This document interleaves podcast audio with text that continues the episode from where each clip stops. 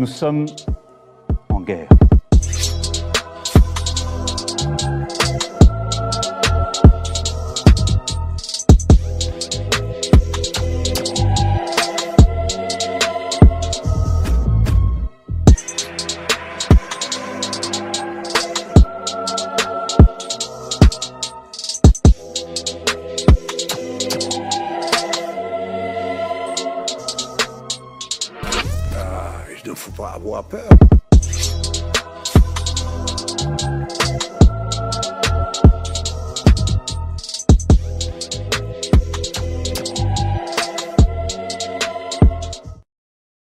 Il ne faut pas avoir peur. Bonsoir à tous, vous êtes sur Jeux Poétiques Profondes, la chaîne qui est là pour remplacer les médias subventionnés. Alors voilà, vous avez vu, vous êtes en plateau ici, là. Enfin, on sort de la visio et on a le plateau.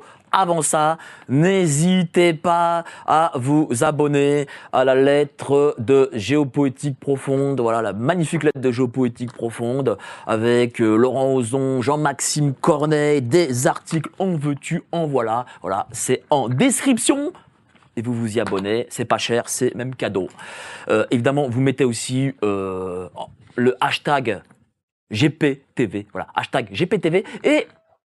on va essayer de vous faire gagner des cadeaux si vous mettez en avant ce fameux hashtag GPTV. Aujourd'hui, on va parler climat, on va parler Great Reset, on va parler réchauffement climatique. J'ai 4 invités spéciaux, très spéciaux, plus que spéciaux. La plupart sont des amis, hein. Bon, certains ne le sont pas, mais il y en a, la plupart le sont. Alors d'abord, nous avons notre ami... Philippe Herlin, économiste, a écrit « Bitcoin, comprendre et investir » aux éditions Eyrolles. C'est notre invité principal, il a une belle cravate jaune. Comment ça va, cher Philippe? Ça va très bien. Toujours? Pleine de forme, toujours, oui. La forme, hein? Bah, il faut, parce que là, t'as bien mangé et tout. Je suis prêt pour la nouvelle année. Là. Bon, bah très bien. À ma gauche, c'est mon acolyte de Radio Courtoisie, Nicolas Stoquer, le patron numéro 1 de Radio Courtoisie. Hein. Aussi, t'animes aussi à Radio Courtoisie la lettre de Géopoétique Profonde. Tous les samedis à 9h. À 9h, 9h, 10h30. Avant que tu n'interviennes toi-même pour les contrôles. Bah, voilà, on se fait des autopubs, en fait, entre nous, quoi. Là, voilà. Tous les samedis. Voilà, c'est l'intellectuel. Même maintenant en semaine. Voilà, c'est l'intellectuel de la bande, hein, parce qu'il fallait quand même. Hein. Il me manque mon écharpe, c'est tout. Hein, il me manque ton écharpe d'intellectuel? On me l'a retirée. Bon, ouais, bon. Mais on va essayer de te la rendre après. Alors, la touche charme, Myriam Palomba, celle que j'aime, elle a des beaux tatouages ouais. La touche charme, c'est pour aujourd'hui, hein, parce que d'habitude, tu passes ton temps à paner, à me dire que tu es magnifique, que voilà, mes cheveux, ça va pas. Tu es sublime, tu as même fait, je crois, un beau brushing. Tu sais que tu vas être obligé de me payer quand même. Pas parce que pour ce soir aussi. Ah, c'est pas parce que tu me lances des fleurs là que... Bon, d'accord, ok. Et notre dernier invité, bon, il faut que j'en parle, hein, bon, Bruno Attal, c'est l'atout Meyer Habib. L'atout Meyer Habib. D'ailleurs, il a mis le col spécial Meyer Habib, donc lanceur d'alerte. Comment ça va, cher Bruno? Eh bien, écoute, merci de ton invitation. On va voir si on va s'amuser chez toi ce soir. Bah, j'espère, hein. J'espère que tu seras un peu rigolo quand même, parce que d'habitude, là j'ai l'impression que t'es un peu timide hein, ce soir. Ah non, moi j'ai pas de. Non, enfin, bon, c'est pas dans mes traits de caractère, mais bon, après il faut un bon animateur, donc on va voir ce que tu donnes. Désolé. D'accord, ok, très bien. Il y a déjà beaucoup de blancs, je trouve. Oui, bah oui. C'est mieux des blancs que des noirs. Hein. Oh. Non, alors là, je cautionne pas du tout ces propos, moi. Pas du tout, non, bon. Merci. Tu cautionnes pas enfin. Ah non, pas du tout. Là. On n'est pas politiquement correct ici, on se dit les choses. Non, mais ça c'est raciste, donc c'est pas à dire, je suis désolé. Mais pas du tout, c'est blanc, du blanc, des noirs, quoi, de noir, ça veut dire qu'il y a un écran noir, ça, c'est tout. Voilà. Bon, si c'est ce que tu voulais dire, alors on peut te pardonner. Totalement, voilà. Mais l'esprit mal placé, ce monsieur-là. Puis ça va pas faire plaisir à ta femme. Hein. Ah bon, ça c'est gentil. Voilà, bon là, l'interview principale, l'interview impertinente avec notre ami Philippe Herlin. Là, aujourd'hui, on va parler essentiellement de l'arnaque de la transition écologique. Dis-moi, cher Philippe, toi, t'as jamais cru, toi, dans l'écologie vendue par le gouvernement? Non, non, moi j'ai aussi publié une étude à l'Institut Thomas More sur la transition énergétique pour expliquer que c'était une catastrophe qui allait nous mener à la faillite. Avant l'émission, on se demandait est-ce qu'on parle de l'économie en général ou de la transition énergétique. Mais en fait, ce qui se passe, c'est que la transition énergétique est en train de phagocyter toute notre économie, dans tous les domaines. Et ça, faut bien comprendre. Quand tu dis phagocyté, c'est-à-dire? Eh bien, c'est-à-dire, ça s'impose à tous les secteurs. Alors, ça s'impose, par exemple, dans la production d'énergie. On construit des éoliennes, des panneaux solaires. Partout, on est dans un marché européen de l'électricité qui est construit de telle façon que les éoliennes puissent être rentabilisées, entre guillemets. Et nous, qu'avons un nucléaire pas cher, on peut pas vraiment en profiter. Ça se matérialise dans les transports. Par exemple, le fait qu'en 2035, on pourra plus acheter de voitures autres que électriques. Voilà. Donc, il y aura une disparition progressive des moteurs thermiques, ce qui va poser d'énormes problèmes. Enfin, même techniquement, c'est impossible à faire. Il n'y a pas assez de minerais. Il faut reconstruire des milliers de stations de rechargement. Enfin, c'est voilà. Mais là, tu parles des causes. Là. Très bien. Ah, mais je veux dire, il y a bien pour que ces causes, il y a bien une conséquence. C'est-à-dire que il y aurait bien un réchauffement climatique pour qu'il y ait ces conséquences. Alors, allons au fond du problème. Voilà. Moi, je dis qu'il n'y a pas de réchauffement climatique anthropique. Ce n'est pas démontré. Anthropique, ça veut dire pour nous. Alors, anthropique, ça veut dire provoqué par l'espèce humaine, par les dégagements de CO2. De l'espèce humaine.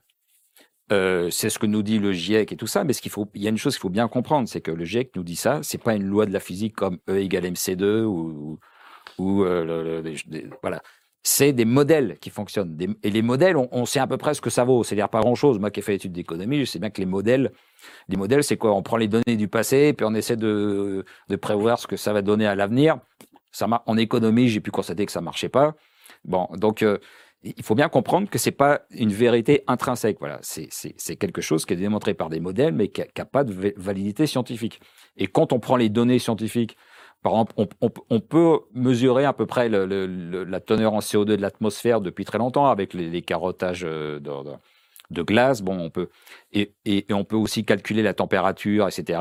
On se rend compte qu'en fait, il n'y a pas de corrélation stricte entre le CO2 et la température. Enfin, même ce qu'a montré François Gervais, qui est un climatologue, un spécialiste qui a travaillé pour le GIEC d'ailleurs, c'est qu'on voit plutôt que le CO2 a tendance, en fait, à suivre la température. C'est-à-dire, c'est les variations de température qui font bouger le CO2. Donc, le CO2 ne peut pas être une cause. Mais est-ce qu'il y a un réchauffement climatique, oui ou non? Alors, il y a un réchauffement quand on le mesure, parce qu'en fait, on le mesure depuis on est à Mercure, depuis qu'on a installé des stations météo, depuis le milieu du 19e siècle, et encore à l'époque uniquement dans l'hémisphère nord. Mais bon, si on prend ces données-là, depuis, il y a à peu près 1 degré d'augmentation de température. Voilà. Mais en fait, quand on regarde le climat sur la longue durée, en fait, la température moyenne a toujours bougé. Et on sait, alors même si on n'a pas de relevé de température, on sait qu'au Moyen-Âge, il faisait plus chaud. On sait pourquoi. Par exemple, les dates de vendange, des choses comme ça. Enfin, il y a plein d'éléments où le fait qu'on faisait du vin en Angleterre, voilà, on n'en fait plus maintenant, voilà. Bon. Enfin, il y a plein d'éléments factuels qui permettent de dire. Il n'y avait pas de CO2 à l'époque. Enfin, si, il y en avait, mais pas. C'était pas industriel. Il n'y a pas de CO2 d'origine humaine, quoi, parce qu'il n'y avait pas de fossiles. Hein. On n'utilisait pas les énergies fossiles à l'époque, voilà. Donc, le climat a toujours varié. Et là, il y a une augmentation à peu près, mais en fait, et quand on regarde dans l'État, ça colle même pas, parce que sur la période 1945-1970, qui correspond à une industrialisation massive de la planète, il n'y a pas de véritable hausse en température. Ça commence un peu à partir de 70. Bon, donc il n'y a pas vraiment de corrélation marquée, quoi. Voilà. Et donc c'est 1 degré, ce serait dû à quoi en fait? Bah, c'est des variations naturelles. Qui existent aujourd'hui, qui ont existé, oui, préexisté avant en fait. Voilà. Et en fait, ce qui pourrait expliquer les variations de température, c'est plutôt des variables, ce qu'on appelle les variables de Milankovitch. C'est-à-dire, explique-nous bien. Très, très simple. Par exemple, le fait que la distance de la Terre au Soleil, elle varie un peu. Le Soleil définit une ellipse, hein, c'est pour ça qu'il y a l'été, puis il y a l'hiver, il y a les saisons. Bon, voilà. L'inclination de la Terre aussi, elle change un petit peu, légèrement. Et il y a d'autres phénomènes comme ça, des phénomènes physiques, mais qui, eux, sont parfaitement mesurés. Il y en a 4. On parle des variables de Milankovitch. C'est lui qui les a découverts. Et en fait, c'est plutôt ces données-là qui sont des données physiques, réelles, concrètes, en plus de l'activité même du Soleil, qui permettraient d'expliquer les variations de température de la planète. Ça veut dire qu'il y a eu des variations de température durant toute l'histoire de la Terre. Ah bah ça, et donc, sait, il y a des périodes glaciaires, voilà. Ce que l'État met en place ne sert strictement à rien, en fait. Ne sert à rien. Enfin, ça sert à une chose, ça sert à étatiser la société. C'est pour ça que je disais... Parce qu'en fait, si c'est faux, pourquoi est-ce que c'est mis en place? Quel est le mobile du crime? S'il n'y a pas d'argent. Enfin, justement, quel est le mobile? Le mobile, si j'expliquais tout à l'heure, c'est que la transition énergétique, ça s'infile partout dans nos vies. La façon dont on produit l'énergie, la façon dont on se déplace, la façon dont on habite parce que les DPE, c'est lié à ça, la façon dont notre industrie fonctionne, l'agriculture, parce que l'agriculture, et notamment l'élevage, est très émetteur de CO2 et de gaz à effet de serre. Donc, ça remet en cause toute la société. Et moi, je dis que c'est l'équivalent du Gosplan soviétique. C'est-à-dire que... Explique-nous, à chaque fois que tu as un terme comme ça, voilà. Tu nous l'expliques, parce que nous, on n'est pas très... Enfin, j'ai un plateau ici, qui est, voilà, il y a des gens qui ne comprennent pas. Hein. Le Gosplan... Non, mais parle pour toi. Voilà. Je rêve. Le Gosplan, c'est l'organisme qui, du temps de l'Union soviétique, faisait la planification. Il y avait des plans quinquennaux, et on va produire tant de blé, on va produire tant d'acier, on va produire tant de voitures, et c'était prévu dans un plan qui n'était jamais réalisé, parce qu'évidemment, quand c'est centralisé, ça ne marche pas, mais bon. Mais en tout cas, toute l'économie soviétique était pilotée par le Gosplan, voilà. Et ce qu'on fait avec la transition énergétique, c'est l'équivalent. Quand on oblige les gens qui ont un mauvais DPE dans leur logement à l'augmenter, quand on oblige à abandonner le moteur thermique pour passer à l'électrique, alors que ça pose énormément de problèmes. Alors très bien, voilà, mais c'est une politique fixée, déterminée par l'État, et c'est pas être contrôler les gens. Mais concrètement, il faut que les gens comprennent bien. Il faut que, par exemple, Madame Michu et Monsieur Michu, qu'est-ce qu'ils auront concrètement? Est-ce que, par exemple, si ils ont un appartement qui n'est pas assez écolo, est-ce que ils peuvent avoir des problèmes de vente ou de location? Qu'est-ce qui se passe concrètement? Alors concrètement, si aujourd'hui on veut mettre un logement en location, donc c'est pour les gens qui font de l'investissement locatif, il faut que le DPE soit d'un certain niveau. C'est-à-dire ceux qui sont G-, ils sont déjà sortis du marché depuis le 1er janvier 2023. 2023, ça a fait plusieurs dizaines de milliers de logements qui ont été sortis du marché. Et s'il y a une crise aujourd'hui pour les logements, notamment les logements étudiants, dans les villes étudiantes où il y a beaucoup d'étudiants qui n'ont pas à se loger, qui vont dans des campings ou qui trouvent des solutions de colocation, comme à l'époque soviétique, les appartements collectifs, quoi, on est en train de revenir à ça. C'est-à-dire que c'est lié au DPE. Et il faut bien expliquer les DPE. Parce que dans mon étude sur la transition énergétique, j'ai regardé, en fait, avant même que les DPE existent, il y avait une tendance générale à la baisse de la consommation énergétique du logement en France. Pourquoi? Parce que de toute façon, même avant les problèmes actuels d'inflation, l'énergie, c'est un coût, hein, de toute façon. Donc, on fait en sorte de la diminuer. Et puis, il y a des progrès en termes d'isolation qui sont faits. Et puis, à chaque fois qu'on construit, à chaque fois qu'on rénove un appartement, on fait en sorte d'améliorer l'isolation, voilà, sans que l'État vous y oblige, parce que l'énergie, c'est un coût à diminuer. Et donc, tendanciellement, il y avait déjà un progrès qui était fait de façon assez importante, et donc le fait d'imposer des DPE, ça correspond à rien. De toute façon, on était sur une tendance.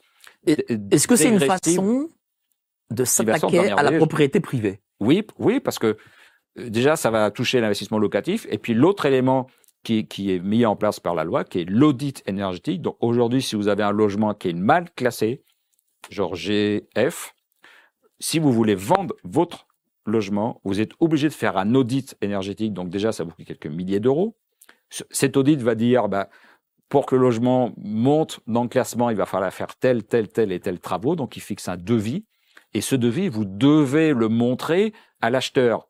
Et il faut bien comprendre que, hormis Paris ou dans les villes où les logements sont chers, dans les villes où le logement n'est pas tendu, ça peut représenter 20, 30 ou 40% du prix. Donc, c'est un document que vous donnez à l'acheteur. Donc, l'acheteur, quand il voit ça, qu'est-ce qu'il dit? Vous me faites 30% de réduction, parce que moi, je vais devoir faire les travaux. Même si, en fait, il n'a pas envie de faire les travaux, ou même s'il ne compte pas louer le logement.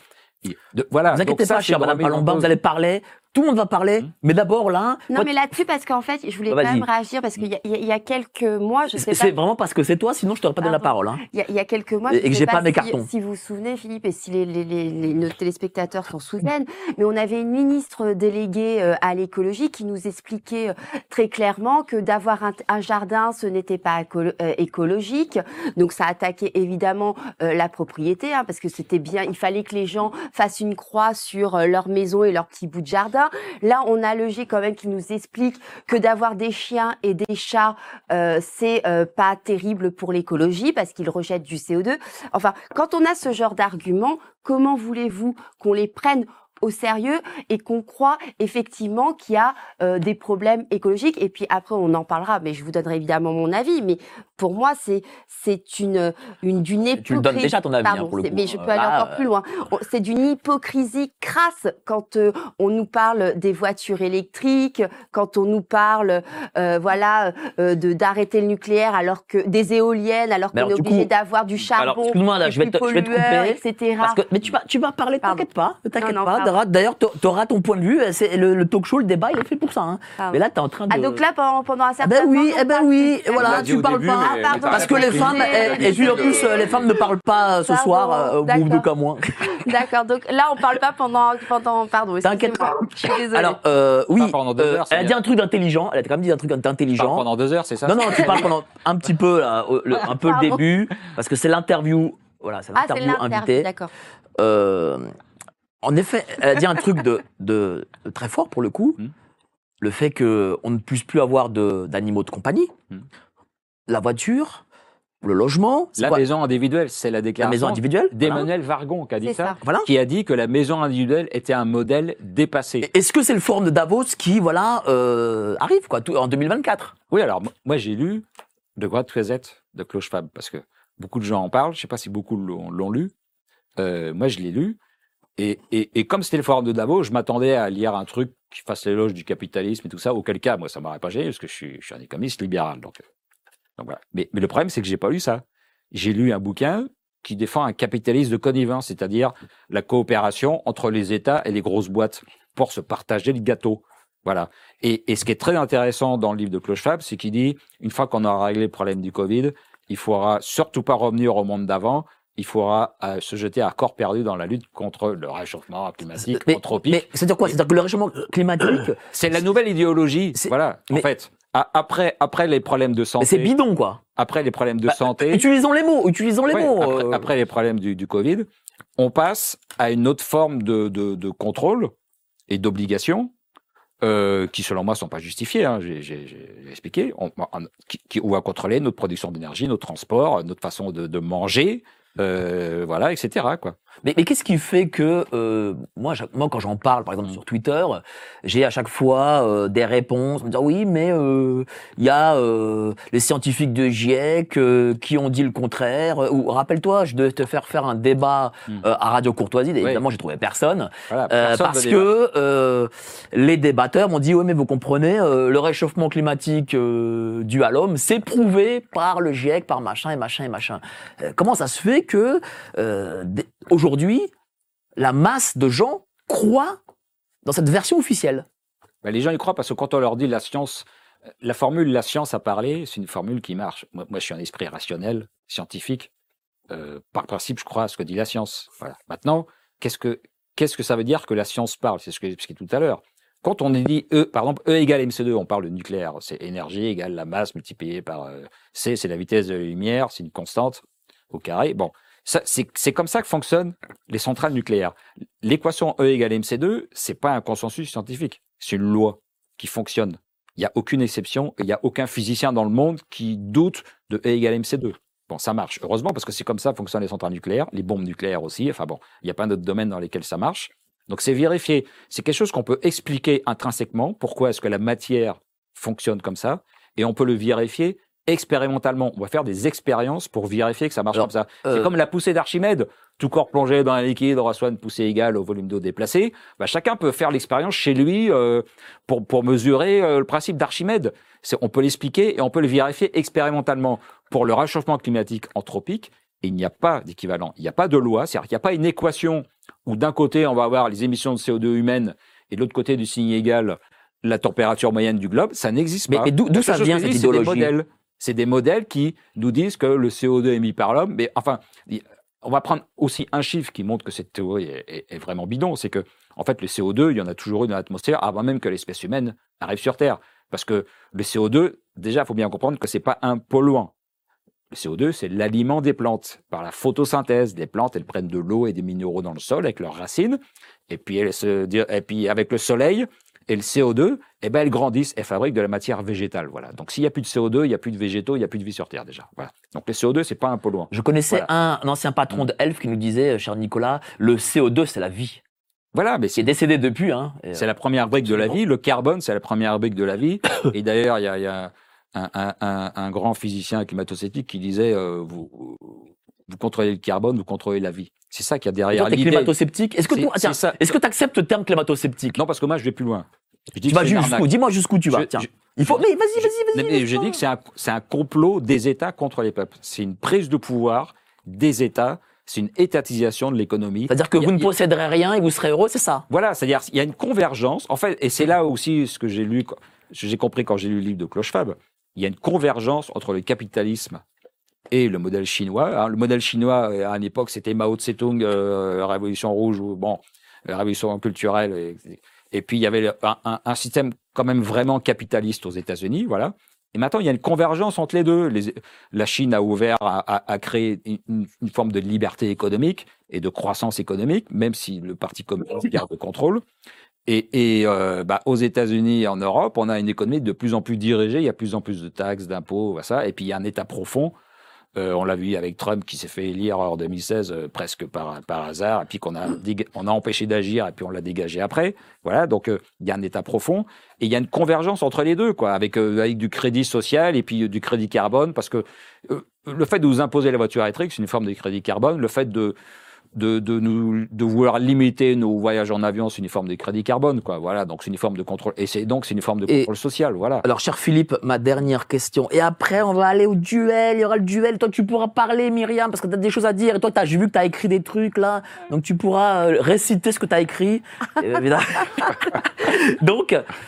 ma dernière question, quand tu vois là tous ces jeunes qui veulent pas faire d'enfants, qui sont là enfermés chez eux, qui ont peur, t'as même les écosexuels, les écosexuels amoureux des arbres. Qu'est-ce que tu penses de ça là? Qu'est-ce que tu penses quand tu vois tous ces jeunes? Qu'est-ce que tu te dis de la société? Je suis effrayé, mais c'était un objectif poursuivi par les étatistes qui défendent cette idéologie de mort, parce que il y a aussi l'Europe se fixe comme objectif net zéro en 2050, c'est-à-dire plus d'émissions nettes, c'est-à-dire il y aura toujours un peu d'émissions de CO2, mais on va faire des puits carbone pour capter le carbone, de façon à ce qu'en 2050, on soit en net zéro. Mais le terme net zéro, c'est un terme de mort, quoi. Parce qu'il faut savoir que quand on respire, on émet du CO2, hein. Donc la meilleure façon de supprimer le CO2, c'est de faire le suicide du temple du soleil, là, du temple solaire, on suicide tous et il n'y aura plus de CO2, là, c'est clair, quoi. Mais pour revenir, et juste, je vais juste terminer là-dessus, pour montrer que le réchauffement climatique est bidon, c'est un autre chiffre qu'il faut bien comprendre. J'expliquais tout à l'heure qu'il y a un cycle du carbone de la nature, la chlorophylle, voilà, dans la photosynthèse, on absorbe le soleil, quand le végétal meurt, il émet du CO2, la mer, suivant, les océans, suivant qu'ils soient froids ou chauds, absorbent ou émettent du CO2. Et la part humaine dans tout ce CO2, toutes ces émissions, c'est seulement 3%. Voilà. Donc c'est quasi rien, quoi. Donc c'est rien, et ça montre bien que ça n'a pas d'influence. Et on a pu le vérifier concrètement. Là, on a pu faire une expérience grandeur nature. En 2020, lors des confinements, on a mesuré que les émissions humaines de CO2 ont diminué de 8%. Ce qui correspond d'ailleurs à peu près à l'objectif de l'accord de Paris. Donc on voit à peu près les efforts que ça représente. Donc les émissions humaines ont diminué de 8%. Et puis on a mesuré la teneur en CO2 de l'atmosphère. Et là, on s'est rendu compte que ça n'avait pas bougé. Comment ça se fait? Ah ben évidemment, parce que les émissions et le cycle naturel est tellement important que les émissions humaines, en fait, même si elles diminuent, ça n'a pas d'influence sur le CO2 de l'atmosphère. Même si l'espèce humaine disparaissait du jour au lendemain, ça n'a pas d'influence. La teneur en CO2 continuerait d'augmenter légèrement, comme c'est le cas depuis quelques décennies, et puis elle pourra se stabiliser, baisser, voilà. Donc en fait, voilà. Donc, merci à toi. C'est une énorme arnaque et il faut c'est une arnaque. C'est une énorme arnaque. C'est une idéologie de loser. C'est ça ce que tu dis. Alors non, la sobriété, ce que j'explique, la sobriété, c'est pour les losers. Parce qu'on dit, oui, alors il faut moins mettre de carbone, et une façon de le faire, c'est de moins consommer, et notre ministre de la transition énergétique qu'on salue, hein. Et d'ailleurs, on l'invite, hein, s'il veut. Pannier-Runacher. Comment il s'appelle? Pannier-Runacher. Pannier-Runacher, qui défend la sobriété, mais la sobriété, c'est un truc de perdant. Voilà, c'est les économies qui vont aller dans le bas côté. Voilà, c'est l'Europe, c'est le cas de l'Europe malheureusement. Il y a déjà des industries lourdes qui quittent l'Europe parce que l'énergie est trop chère en Europe à cause de la transition énergétique et puis aussi de la guerre, des sanctions contre la Russie. Voilà, mais même en dehors de ça. On est confronté à une hausse du coût de l'énergie qui fait que l'industrie en Europe, ça va être mort, quoi. Merci à toi, cher Philippe. Alors là, on va passer au duel. Nous sommes en guerre. L'euro numérique arrive à grands pas. Dans moins de 5 ans, vous pourrez dire au revoir à vos libertés. Les élites prévoient de contrôler toutes vos transactions, de restreindre vos libertés de mouvement et même instaurer un revenu universel catastrophique pour votre épargne. Géopolitique profonde a travaillé pendant 9 mois sur une solution confidentielle pour ne pas subir ce futur dystopique. Cliquez sur le premier lien en description pour le découvrir. Ne laissez pas l'oligarchie vous enfermer dans le communisme 2.0. Je bois dans la tasse, j'ai pété des abus, hein. Les moyens que l'on a. On a la tasse GPPV. Bon, alors le duel, qui est pour, qui est contre. Tiens, toi, je crois que tu crois dans le fameux réchauffement climatique, hein, cher Bruno. Donc t'y crois. Il croit dans la police. Ouais, il croit en tout, de toute façon, il croit en tout. Je crois en la connerie, c'est pour ça que t'as un pote. Tiens, lequel parmi vous deux, qui croit dans ce fameux réchauffement climatique? Qu'est-ce que vous en pensez? Oui, non, oui, non. Moi, déjà, je vais te faire une réponse d'intellectuel, c'est ce que t'attends, c'est ça? Alors, est-ce qu'on peut faire un triel? Tu vas faire un triel. Est-ce qu'il est possible d'avoir une minute? Ben oui, vous aurez chacun une minute pour expliquer. Alors, non, d'abord, comme il est tout seul, ce sera Bruno Attal. Tiens, pourquoi, cher Bruno, crois-tu que pendant une minute, hein, pas plus, tiens, je vais mettre d'ailleurs le chronomètre, crois-tu qu'il y a un réchauffement climatique dû à l'homme? Bah déjà, tu me parles de réchauffement climatique, c'est plutôt un changement climatique. Moi, je suis un novice, donc j'écoute les informations de monsieur, pourquoi serait-il un menteur, mais aussi pourquoi ses adversaires seraient-ils des menteurs. Donc moi, j'essaie de prendre les informations, et c'est vrai que depuis le Covid, on a tous des doutes. On a des doutes parce que quand on a vu les informations qu'on nous a envoyées, moi, je les ai absorbées, mais finalement, on s'est aperçu qu'ils nous avaient tous menti. Donc, est-ce que sur le réchauffement climatique, on nous ment ou pas? On peut déjà dire qu'en France, ceux qui ont vampirisé l'écologie sont l'extrême gauche. Et moi, dès que l'extrême gauche dit un mot, j'ai des doutes. Donc, bien sûr que j'ai des doutes. Maintenant, de là à dire, effectivement, que c'est qu'une fake news, qu'il n'y a pas de réchauffement climatique, voilà, de pas faire attention. Moi, j'estime en tant qu'humain que tout ce qu'on prend à la planète, bah forcément, forcément, ça fait des dégâts. Donc, c'est pour ça que je suis plutôt sceptique, mais en tout cas, c'est très bien de ce genre d'émission parce que je pense que ce monsieur n'est pas invité sur les mainstream. Et donc, voilà, d'avoir un avis. Moi, il m'a pas convaincu, mais ça veut pas dire que c'est une mauvaise personne, voilà. Ah bon, bravo. Merci, hein. Merci. Faut le remercier quand même. Tu n'es pas une mauvaise personne, d'après Bruno Attal. C'est vrai que je suis pas invité. C'est vrai que je suis pas invité pour parler de ce sujet-là. Et il y a très peu de gens. Donc, t'es passé quand même, Pascal Praud et tous les autres, non? Bah, la dernière fois que je suis placé sur CNews, j'ai pu placer parler du réchauffement, c'est qu'en fait, c'était pas prévu. Ah. Et au dernier moment, il y avait plusieurs sujets. À l'envers, en fait. Et le réchauffement est arrivé. Et là, je me suis dit, bah bingo, j'y vais, je fonce, quoi. Voilà. Mais sinon. Ah, vas-y, chère Myriam. Alors, moi, évidemment... Une minute. Non, je vais avoir un peu plus, mais bon... Non, bah, une minute, alors, désolé. Alors, je vais essayer d'aller vite. Donc, moi, si tu veux, je ne suis pas climato-sceptique, je ne suis pas spécialiste du climat, évidemment, mais c'est vrai, moi aussi, comme la plupart des mamans, j'ai envie que la planète soit chouette et que mes enfants puissent y vivre joyeusement, donc je leur apprends à faire attention, etc. Là où je rejoins effectivement Philippe, et grandement je te rejoins, Philippe, c'est que pour moi, si tu veux, c'est une arnaque. Moi, depuis que je suis née, on m'a parlé du trou de la couche d'ozone. Donc, moi, il y a 30 ans, enfin, je suis née un peu plus tôt que ça, mais bon, quand j'avais 10 ans, on me disait, vous allez tous griller, le soleil va perforer la couche d'usage, la couche de nuages, parce qu'il n'y aura plus de couche d'ozone. Donc là, moi, j'attends toujours de griller, hein, c'est pas le cas.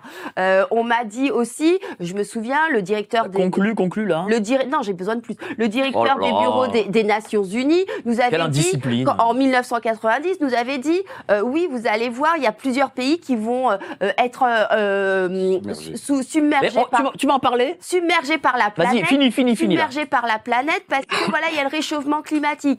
Bon, bref, je m'aperçois qu'en fait, tout ce qu'on nous avait prédit, c'est bidon, que, en fait, ce n'est juste qu'une excuse pour nous imposer des trucs à la con, et ça me dérangerait pas si en plus de cette arnaque il n'y avait pas une hypocrisie. Myriam, regarde, il parle qu'une minute, toi tu parles une heure, vas-y, à toi. Non, mais j'ai dit plus de choses intéressantes en une minute. Ça c'est pas faux, ça, pour non, le coup. Déjà, il faut être courtois, ton stage sur Radio Courtoisie n'est pas suffisant, il faut laisser parler les dames. Oui, mais bon. Non mais attends, t'en parleras.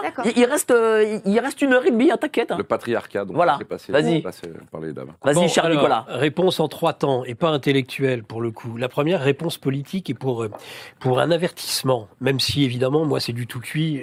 J'ai même point de vue que Philippe Herlin sur ce sujet.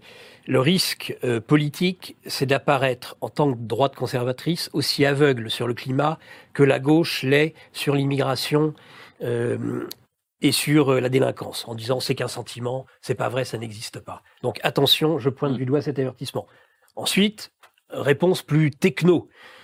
Oui, à mon avis, il y a un réchauffement climatique qui induit un certain nombre de phénomènes exceptionnels, qui n'est probablement pas, ça sera mon ma troisième analyse de nature anthropique, mais oui, il y a des situations, de phénomènes extrêmes. D'ailleurs, si on dit aux gens qui ont vu leur toiture arrachée, qui ont été privés d'électricité suite au... Pas le Big Bang, c'est aussi un phénomène... Alors la Courtoisie, Myriam, laisse parler. Laisse parler, laisse finir. Vous êtes d'accord en plus sur ce que dit. Je termine sur le deuxième point. Il faut apporter des réponses financières, et plutôt qu'en effet dépenser son argent sur l'électrique ou autre, pourquoi ne pas enfouir déjà l'ensemble des conduites électriques quand on a vu le nombre de foyers qui étaient privés d'électricité. Pourquoi ne pas rehausser... Non, attends, j'aimerais terminer. Ça c'est le deuxième point. Donc, apporter des réponses valables à un certain nombre de phénomènes extrêmes, dont on voit que, par exemple, l'excès de pluviosité actuellement pose des problèmes. T'as de la chance qu'on a commencé. La prochaine fois, on mettra un chrono. Et là, les gens ne pourront pas dépasser le chrono. La troisième réponse de type, cette fois-ci idéologique, qui est de s'interroger sur ce narratif. Pourquoi vouloir précisément qu'elle soit de nature anthropique? Et là, on se rend compte que le narratif, mais ça ouvrira peut-être un débat sur le réchauffement climatique, est exactement le même que celui que nous avons connu sur le Covid. Qu'est-ce que tu penses de ces trois réponses, cher Philippe? Mais ne vous inquiétez pas, on va parler, on est là pour débattre, et donc vous allez avoir la parole libre, ne vous inquiétez pas. La question de l'écologie, notamment pour les gens de droite, est très importante, c'est pour ça qu'il faut argumenter, mais moi ce que je voudrais dire, c'est que le réchauffement climatique nous détourne de la vraie écologie, parce que comme j'ai expliqué, le CO2 n'est pas un polluant. D'ailleurs, souvent, quand on parle du réchauffement, on voit les images à la télé avec des fumées d'usines noires. Mais non, mais le CO2 n'est pas un polluant. Maintenant, il est évident qu'il y a des combats écologiques à mener. Il faut faire en sorte qu'on ait une eau propre. Il ne faut pas polluer les sols. Il ne faut pas rejeter du plastique dans les océans. Il n'a pas l'air d'accord. Vas-y. On n'est pas d'accord. Vas-y, dis. On est d'accord là-dessus. Bruno, tu as l'air un peu la contrariée là. Et le problème, c'est que la lutte contre le réchauffement nous détourne de ces combats-là qui sont essentiels, qui sont importants. Bruno, tu es contrarié. Qu'est-ce que tu veux dire? Ce sont tous les excès qui pose des problèmes, et l'excès de CO2 poserait forcément un problème, on est d'accord. Si vous nous dites que le CO2 c'est la vie, je suis d'accord avec vous, on en recrache là tous ensemble, mais c'est l'excès de CO2.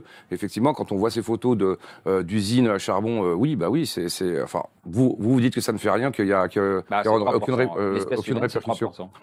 Non, mais ça après, c'est vos calculs à vous, mais bon, la plupart des scientifiques vous disent le contraire. C'est quoi la source? C'est quoi la source de 3%? Les scientifiques ont dit pendant la pandémie aussi, donc... Il y a plusieurs sources, je citais dans mon étude. Pourquoi croire plus monsieur que croire... Mais non, mais parce que il suffit de regarder, il suffit juste... que vous, ici, vous croyez à l'état profond, vous croyez à... Mais non, on croit à l'état profond, excuse-moi, mais... Ah bon, tu crois... Attends, t'as vu ce qu'il a dit? Il a dit que t'étais complotiste, en gros. Mais je m'en fous de ça. Bah si, c'est pas rien, là, il te fait l'accusation. C'est qu'elle cherche l'intérêt général, et c'est vrai qu'elle voit le mal partout. Depuis le Covid, je dis... je vois pas mal partout. Ça a été une vraie violence. Non. Mais de dire qu'ils sont là à vampiriser. Regarde les faits. Regarde juste les faits. Excuse-moi. Regarde factuellement. Alors, tu crois peut-être pas à l'état profond, mais quand tu as des gens qui te font la morale du matin au soir, qui te disent oui, toi, quand tu vas bosser avec ta petite voiture, tu pollues, t'es un gros dégueulasse. Mais on va à la COP 28 avec des jets privés, que la Chine, qui est le plus grand pollueur du monde, est en train de construire tout un marché. Tu me parles de politique là, oui. Je suis désolée, donc c'est hyper hypocrite, parce que finalement, on te dit non, on arrête le nucléaire, finalement les éoliennes, comme elles ne sont pas capables de permettre les énergies... Attends, laisse-moi finir, s'il te plaît. Laisse-moi commencer, s'il te plaît. N'est pas capable de produire l'énergie suffisante à notre consommation. On va faire appel à des usines à charbon qui sont 10 fois plus polluantes. Là, par exemple, à Lure, on a construit une centrale photovoltaïque, soi-disant hyper écolo. Qu'est-ce qu'on a fait? On a détruit 30 hectares. Vas-y, réponds-lui. Attends, tu monopolises. Laisse parler Bruno, Juste finis ma phrase. Quand ces gens-là viennent te dire qu'il y a, comment ça s'appelle, un problème sur le climat, tu es en droit de remettre ça en question vu que toutes les mesures qu'ils prennent sont. Écoute, laisse répondre Bruno et après c'est Nicolas. C'est pas être complotiste, c'est juste être factuel. T'as de la chance, j'ai pas mes cartons. Laisse parler Bruno. Non, mais on a l'impression que t'as inventé l'eau chaude là. Non, j'ai pas inventé l'eau chaude. Je pense que c'est. Que les politiques mentent, que les politiques, pour leur intérêt personnel et pour leur électorat, nous mentent, c'est pas un scoop, ça a toujours été comme ça. Oui, encore, donc, bah oui, donc, mais quand tu me dis par exemple que les écolos de Paris, quand tu me dis que les écolos de Paris... Laisse parler, sois un peu discipliné. Non, je suis en train de te dire, je suis d'accord avec toi, sauf que toi, tu es en train de pointer la politique, et là, on est en train de parler d'écologie. Non, je te pointe pas la politique, je te dis que ce sont les mêmes gens qui te disent que le climat, quand il y a un problème climatologique, de climat, donc s'ils te disent ça, qu'est-ce qui te permet de plus croire qu'il y a un problème de climat, alors que les mesures qui sont censées accompagner ces problèmes de climat sont débiles. T'as rien à répondre à ça. Laisse répondre, tout simplement. Oui, laisse répondre. Et après, c'est Nicolas Stoquer. Tout simplement, c'est que sur n'importe quel sujet, le politique ne travaille plus dans l'intérêt général. Le politique travaille que dans son intérêt propre, dans sa carrière propre. Que tu parles de Darmanin, que ça soit Darmanin qui a commencé, comment dire, à l'extrême droite et qui arrive aujourd'hui chez Macron. Il n'a pas commencé à l'extrême droite. Si. Voilà, bon, je sais que c'est ton pote, mais bon. C'est pas mon pote, tout de suite. T'as travaillé avec ? Non, non, j'ai pas travaillé avec. Il a travaillé pour toi plutôt. Ouais. Non, non, on a été collègues à l'Assemblée nationale. Voilà, vous avez été collègues et il appelait les politiques de l'UMP. Non, attends, laisse-le parler, laisse-le finir. Je pense que tu te trompes de débat. Si tu veux parler politique, et des décisions politiques qui ne sont pas dans l'intérêt général, c'est pas un scoop que les bobos parisiens des Verts expliquent aux gens qui habitent en banlieue ou en province et qui ont vraiment besoin de leur voiture pour aller travailler, alors que eux ils sont en trottinette, évidemment. Mais les gens, est-ce que tu comprends pas ? Attendez. Soyons un peu disciplinés sur le plateau. Nicolas. Ça veut pas dire qu'il n'y a pas des scientifiques. Aussi honnête. Myriam, s'il te plaît. On va en parler. Laissons-nous parler. Si demain ce monsieur entre dans un parti politique et au pouvoir, tu verras que dans son parti, ils vont tout transformer. Réponds, mais 30 secondes après, je veux que Nicolas réponde. Ce que je ne comprends pas, c'est que j'ai bien compris qu'il y a le point de vue politique et le point de vue climat. Le problème, c'est que les gens qui font de la politique sont les mêmes que ceux qui nous disent que ça va pas au niveau du climat. Donc finalement, leurs intérêts se rejoignent. Quand tu as un mec comme Bill Gates qui vient te faire toute une propagande sur le climat, alors que le mec, il a 4 jets privés, qu'il a une maison construite en bord de mer, et j'en passe et des meilleurs, comment tu peux croire que ce mec-là qui paye les scientifiques pour te dire qu'il y a un problème climatologique ? Merci Myriam. Nicolas, toi, concernant ce réchauffement climatique, je veux vraiment t'entendre parce que, voilà, donc... Si tu pourrais rebondir sur ce que disent nos deux amis. Mais moi, je vais rebondir sur c'est insupportable de parler de complotisme. C'est insupportable de n'avoir que comme seul argument, l'argument de complotiste. Non, mais sur tous les sujets, c'est tout le temps comme ça, que ce soit avec Myriam, c'est-à-dire qu'il y aurait un État profond, il y aurait les méchants, nous, on serait les victimes. Mais c'est pas parce que tu crois pas que c'est faux. Hein. C'est pas parce que tu crois pas que c'est complotiste. Est-ce que ça arrête le débat tout de suite ? Non, le temps de façon. Mais si, regarde. T'as vu ce que ça fait ? Quand t'étais en débat face à monsieur Indy, voilà. Voilà ce qu'ils te font, ils te font la même chose. Alors pour l'instant, c'est vous qui monopolisez la parole. Non, pas toi, mais bon. Nicolas va te répondre et toi tu prendras la parole et après voilà, je dispatche là, on n'est pas à la foire d'empoigne. Vas-y. Alors je pense que la nature du mensonge n'est pas le même, Bruno Attal, c'est-à-dire que entre le mensonge politicien habituel, je vais raser gratis, et cette espèce d'unanimisme et l'ensemble de cette espèce de déferlement mensonger et totalitaire, systématique, qui ne cesse de nous abreuver, on l'a vu autour de la COP28, le mensonge n'est pas de la même nature. On se rend bien compte que là, ça va au-delà de l'intérêt mensonger d'un politicien, et même de la classe politique dans son ensemble. Il y a quelque chose d'autre. Et donc ce quelque chose d'autre, moi je ne peux que constater, visuellement, en tant qu'observateur, la proximité entre le déferlement de propagande avec le Covid et puis aujourd'hui le réchauffement climatique. Ils utilisent exactement le même narratif. Alors quand on voit ce à quoi ça aboutit, et on le savait, on le voyait tout de suite avec la pandémie, c'était on va vous vacciner, étant donné que c'est arrivé comme ça par hasard, ça nous est tombé du ciel, les solutions traditionnelles ne fonctionnent pas. Alors parle d'injection, tu dis injection, tu ne dis pas voilà. Les frontières ne permettent pas de lutter contre la pandémie. Nous allons donc à la fois proposer des injections vaccinales et deux, des passes sanitaires. Et quand on parle aujourd'hui de réchauffement climatique, c'est la même chose avec le CO2, c'est exactement la même chose, sauf que là, c'est pas seulement le pass sanitaire, c'est la phase au-dessus, c'est un pass social, un pass écologique. Un pass carbone aussi. Voilà. Et puis, là où je m'interroge, par contre, ce qui serait intéressant, et certains commencent à développer le sujet, c'est par rapport aux biotechnologies, par rapport à la réponse technologique, par rapport à l'augmentation justement des températures, qu'est-ce qu'ils vont nous proposer ? Ça, c'est intéressant. Est-ce qu'il va y avoir une influence technologique sur le climat ? Existe-t-elle déjà ? Ça, c'est un sujet qu'affectionnent particulièrement ceux que tu appelles les complotistes, mais on est en droit de s'interroger. Non, mais de s'interroger et de partir sur le vieux débat qui existe avant le Covid et avant les écolos, c'est le tous pourri.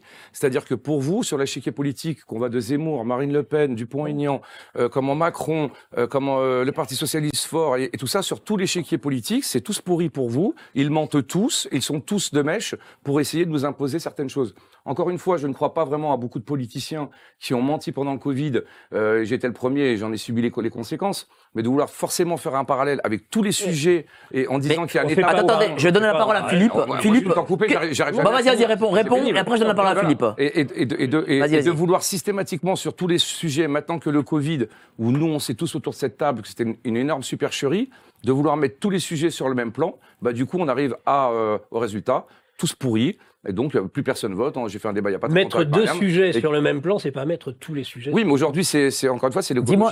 Demain, ça sera autre chose. Qu'est-ce que tu penses de ce qu'a dit notre ami Bruno Attal sur le fait, voilà, qu'on puisse s'interroger et que ce fameux état profond, on parle tous de cet état profond. Pour toi, il existe. Est-ce que, en effet, il y a des gens qui manipulent, qui veulent imposer des choses?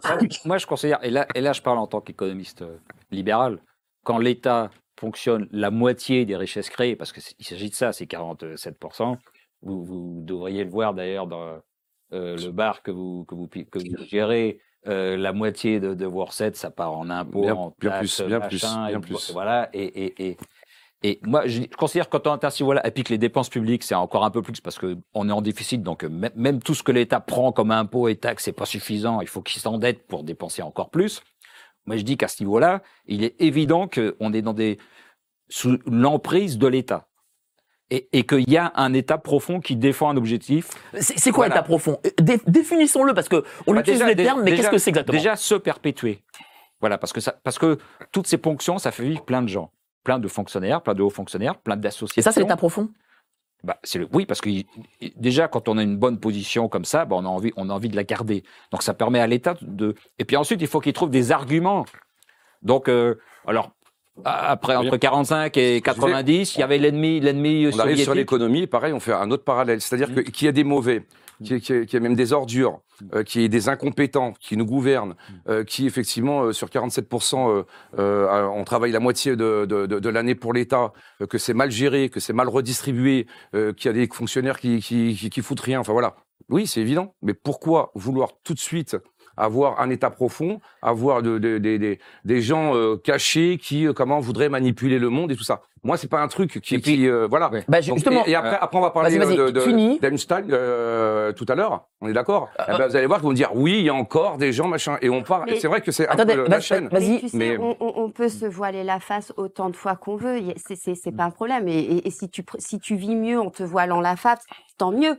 Mais ce que je veux te dire, c'est que par exemple, quand ces gens-là viennent te faire des leçons de morale à la COP 28, etc., et qu'ils te disent par exemple. Mais on est d'accord là-dessus. Mais d'accord, mais c'est la même chose quand on te dit que le climat, est en danger et que pour cause il faudra utiliser des voitures électriques en 2035 et que quand tu sais que les batteries électriques sont faites en République démocratique du Congo et que on utilise par des gosses et qu'en plus on pollue. Mais on est d'accord là-dessus, c'est-à-dire que... mais oui, mais parce que comment tu peux croire ? Non, mais moi je suis d'accord. Non, mais vous ne donnez que des arguments. arguments factuels. Non, mais c'est parce que t'es mainstream. On a l'impression que t'es mainstream, en fait. C'est plus de donner des arguments factuels. Vous me donnez des arguments factuels, mais pas pour me définir l'état profond. Qui est des gens qui définition. Alors, je te donne juste un autre exemple. Qui peut me donner une définition d'état profond? Allez, Nicolas, définition d'état profond. Voilà. L'état profond. Qu'est-ce que c'est exactement?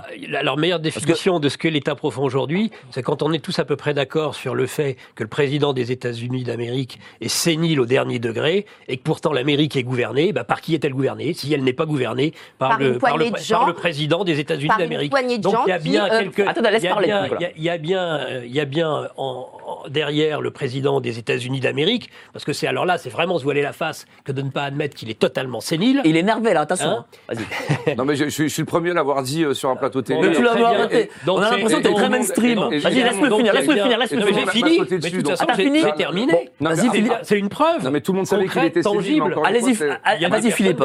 C'est ça l'état profond. Vas-y Philippe. Moi, l'état profond, c'est ce qui s'oppose à la démocratie. C'est simple. Par exemple, quand Sarkozy décide de mettre à la poubelle le référendum pour faire passer le traité constitutionnel européen, ça veut dire qu'il répond à un agenda, il répond à des maîtres qui ne sont pas le peuple français. Voilà. Mais c'est quoi les maîtres? C'est les francs-macs? C'est le forum économique d'Avos? C'est quoi?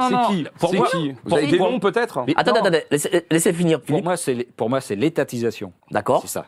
Voilà, c'est-à-dire c'est le fait que les gens au sommet, aussi bien dans les grandes entreprises que dans l'État, c'est pour ça qu'on parle des capitalistes de connivence, c'est les gens qui font en sorte de rester entre eux en haut. Bernard Arnault, des gens qui contrôlent. Bill Gates, les plus grands, oui. Bah, je dirais plus Bill Gates que Bernard Arnault. Ouais, Bernard Arnault, il vend des produits de luxe, donc que personne n'est obligé d'acheter.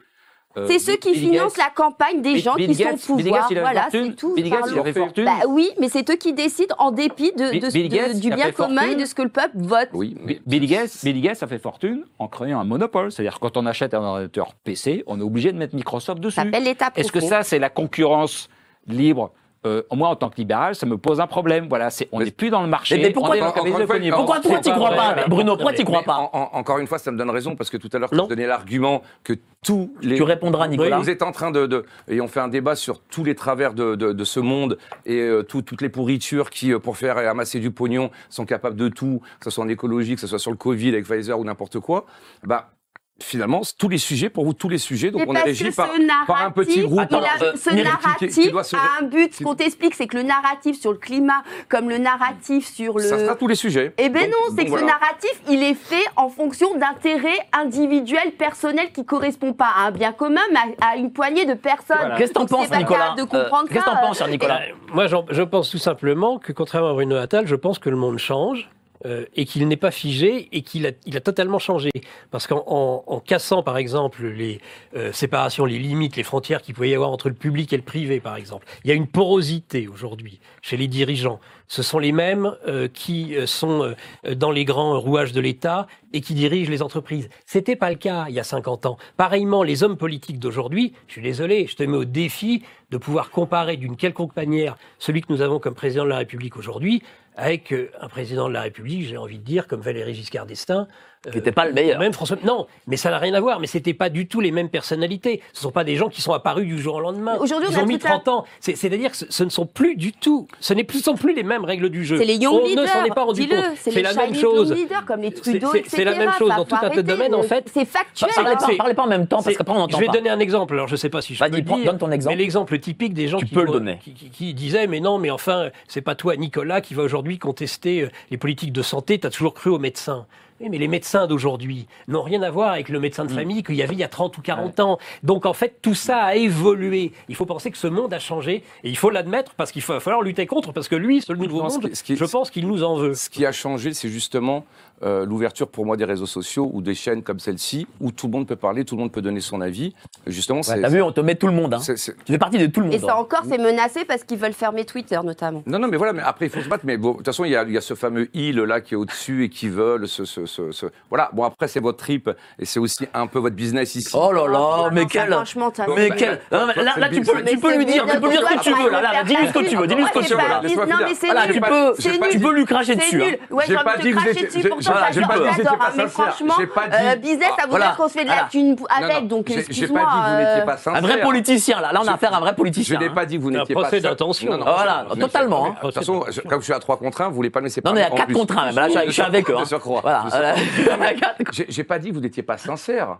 J'ai pas dit que vous n'étiez pas sincère. J'ai dit que, bon, voilà, on est sur une chaîne où les gens qui nous regardent sont plutôt d'accord avec vous, donc vous leur donnez ce qui... Voilà, toi, tu as... Ah bah, non, non, non, moi, je suis journaliste, je suis désolée. À un moment donné, quand je dis les choses, c'est parce que je les ai vérifiées, parce que je me suis renseignée, parce que j'ai regardé les choses. Donc, j'en ai assez qu'on me dise, depuis 3 ans, que je suis qu'une complotiste, qui fait son business, qui fait son beurre, etc. J'en ai rien à foutre, moi, de tout ça. Moi, il plus de... Vos complotistes, il a peut-être raison, j'aurais pas dû le dire, parce que c'est vraiment, dénigrer son adversaire quand on n'est pas d'accord. Et moi, c'est tout ce que j'aimais de la France d'avant, justement. C'est de pouvoir débattre. Le débat, ouais. Voilà, c'est de pouvoir débattre avec des gens avec qui on n'est pas d'accord. Moi, je prends mon pied, là, pas être d'accord avec vous. J'adore ça, même. Mais c'est vrai que je retire complotiste parce que c'est pas plus loin. Regarde, Bruno, là, le Christophe Béchu, là, notre directeur délégué à l'écologie, la transition, je sais pas quoi. Voilà, avec sa coupe de cheveux. Bon, on a dit pas le physique en 2024. C'est pas bien. T'aimes pas la coupe de cheveux? Bon, bah, non, il me fait pas craquer. Mais bon, sortir avec lui. Écoute, pas, je suis pas en coupe de cheveux, tu devrais me se taire, toi. Là, il vient de nous sortir un truc. Qu'est-ce que ça veut dire, ça? Il est parti avec Monsieur Véran dans le Nord-Pas-de-Calais. Puis là, il nous explique que, oh là là, c'est terrible les inondations dans le Nord-Pas-de-Calais, etc. Comme si, à cause du réchauffement climatique, vous avez vu, mon Dieu, c'est terrible le réchauffement climatique. Il y a des inondations. Waouh! T'arrives pas à comprendre finalement, je ne comprends pas. Super. Moi, ce que je viens de dire, c'est que je suis d'accord sur vous, sur pratiquement tout. Je finis là-dessus. Donc, en 1999. Attendez, laissez-vous finir, laissez-vous finir.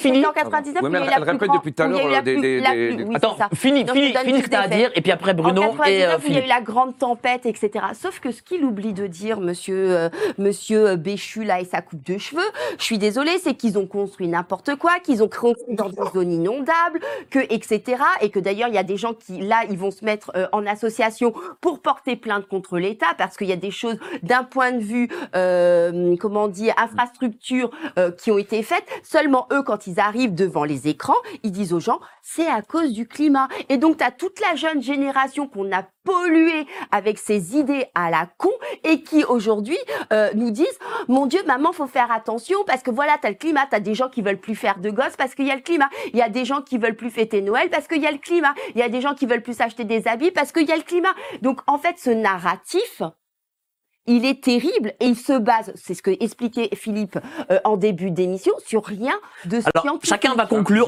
Vas-y, réponds-lui et après chacun va conclure. Et on va passer sur la dernière séquence. C'est pénible de pas réussir à se faire comprendre. Qu'on soit d'accord, encore une fois, que Macron ou ses ministres essaient de détourner la vérité à des fins politiques, on est d'accord, je suis d'accord avec vous. La seule différence entre vous et moi... C'est pas qu'ils détournent la vérité. Mais parce que c'est ça que tu comprends pas. Non mais attends, Myriam, laisse-le finir. En gros, on est d'accord sur, effectivement, toutes ces magouilles politiciennes qui ont toujours existé. Mais moi, la différence entre vous, c'est que vous pensez que c'est centralisé d'abord, je ne vais même pas savoir de qui. C'est centralisé de vieux méchants qui veulent le mal au monde entier. Voilà. Vous avez un palier supérieur au mien. Moi, j'estime que tout le monde fait ça, soit pour des intérêts financiers, soit pour des intérêts politiques, et qu'il n'y a pas un grand Manitou en haut qui place les pions et qui joue. Voilà. Attends. Ça veut dire quoi? C'est ça l'état profond. Excuse-moi. Philippe, attendez. Qu'est-ce que ça veut dire, Philippe? Ça veut dire que lui, en gros, Bruno nous dit, il n'y a pas de plan, ils sont juste bêtes. Est-ce que toi, t'es d'accord avec ça? Non, pas du tout. Pas du tout. Attends. Ils préservent plein, t'es en train de dire des trucs, j'ai pas dit. Mais si, c'est ce que t'as dit. J'ai pas dit qu'ils sont bêtes. J'ai dit simplement, c'est globalement ce que tu dis. Pour des intérêts financiers, ou politiques, moi, je connais pas un homme politique, enfin, j'en connais si quelques-uns, mais qui vont pas mettre leurs convictions sur la table dans un intérêt politique. Donc, et ça s'est toujours fait. Dites-moi, cher Philippe. Il n'y a pas de plan. Non, mais c'est vrai que quand on pose la question de l'état profond, la question qu'il faut se poser, c'est est-ce qu'il y a un plan, qui tire les ficelles? Ça revient à se poser la question, qu'est-ce qui gouverne le monde? Est-ce que c'est l'argent? Est-ce que c'est le pouvoir? Est-ce que c'est le sexe? Qu'est-ce que c'est? Moi, je dis, c'est les idées. La preuve, les religions. Les religions, c'est des systèmes qui durent des millénaires, pour certaines, ou des idées. Le terme démocratie, je l'ai employé tout à l'heure, il a été inventé dans la Grèce antique il y a quelques millénaires, et encore aujourd'hui, on l'utilise, la République aussi. Donc, moi, je crois à la puissance des idées. Et je crois qu'avec la transition énergétique et tout le discours écolo actuel, on est dans une idéologie mais qui a une force. Et donc, moi, je pense pas que ce soit des gens qui tirent les ficelles, genre le Bilderberg ou les trucs comme ça. Enfin, ils participent au système, mais c'est pas des gens qui tirent les ficelles. C'est pas non plus par intérêt financier, y compris pour ce qui concerne le Covid. C'est pas pour l'argent. C'est beaucoup plus grave que ça. C'est pour une idée. C'est pour une idéologie. Et c'est ça qui gouverne. Et ça a une puissance, de la même façon que le communisme, à la fin du 19e et début du 20e, a eu une puissance. Il y a des gens qui étaient sincèrement convaincus par le communisme, le discours d'égalité, machin, face à un capitalisme qui était aussi très inégalitaire. On peut comprendre que ça a une force de magnétisme incroyable. Les systèmes fascistes ou le nazisme a aussi eu une force d'entraînement énorme. Moi, je dis, on est aujourd'hui dans la même chose, dans une nouvelle idéologie, bah ouais, on est dans une idéologie. Qu'est-ce que t'en penses, Nicolas ? C'est pas par incompétence, c'est pas... C'est une idéologie, il n'y a pas de plan, il n'y a pas d'incompétence. C'est un tout, voilà. C'est un tout. Voilà. Nicolas, c'est la force des idées. Mais Nicolas. Du coup, c'est des gens sincères qui veulent le bien ou l'intérêt général, du coup. Alors, eux, ils sont convaincus de faire le bien, mais de la même façon qu'Hitler et Staline étaient convaincus de faire le bien. Alors, Nicolas, qu'est-ce que t'en penses ? Mais c'est des fous. Est-ce qu'ils sont convaincus de faire le bien ? Vous avez fini ? Voilà, j'ai fait ça. C'est une idéologie. Je terminerai à nouveau par rapport à ce que dit Bruno Attal en disant « mais c'était déjà comme ça avant ». Ce qui est absolument nouveau aussi dans le discours, c'est qu'auparavant, on avait un discours qui restait quand même rationnel. C'est-à-dire, je reprends l'exemple de Myriam Palomba. Non mais moi c'est Myriam, tu vois. Myriam, pas Muriel. Pardon, c'est pas Muriel, hein. Décidément. Bah alors c'est Myriam. Oh, ça tirait bien Muriel, hein. Non. Ah bon, pourquoi pas Myriam. Pourquoi pas Muriel. Après la Madame Palomba, ça ira très bien comme ça, tu te tromperas plus. Le cas, ça y est, j'en ai perdu, mais tu m'en as fait perdre mes esprits. Le cas des débordements des fleuves, des cours d'eau. C'est pas ça. Quand il y a réchauffement climatique, normalement, il y a sécheresse. Mais lorsque il y a trop d'eau, c'est la sécheresse aussi. Donc ça, c'est la notion, et ça, c'est tout à fait nouveau. Avant, soit quelque chose existe, si quelque chose existe, l'inverse n'existe pas. Là, on est dans une sorte de tiers inclus. C'est-à-dire que existe à la fois tout et son contraire. C'est aussi, alors si on voulait terminer par, c'est la blague du psychanalyste. Quand tu dis quelque chose, je vais te dire, c'est sexuel, ce que vous me dites là. Soit tu réponds oui, c'est sexuel. Soit tu me réponds non, je dis, c'est bien la preuve que c'est sexuel. Voilà. Bon, c'est cette espèce d'extraordinaire mauvaise foi, qui est à mon avis quand même tout à fait nouveau. T'as totalement raison, hein. Je le remarque. Et même la mauvaise foi sur son visage, celui-là, là, ce monsieur-là. En fait, on parle de moins en moins du réchauffement climatique et de plus en plus du dérèglement climatique. Le dérèglement, c'est facile parce qu'on peut le mettre à toutes les sauces, quoi. Je veux dire. Donc, qu'est-ce qui change entre le réchauffement et le dérèglement ? Le dérèglement, c'est justement, quand il y a des inondations, c'est le dérèglement.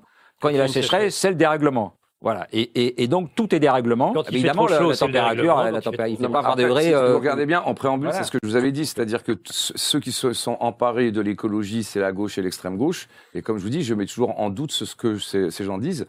Parce que c'est une idéologie politique. Et donc, c'est vrai qu'il peut y avoir, de mon point de vue, des problèmes climatiques qui vont engendrer des problèmes d'inondations, de feux de forêt, des choses comme ça.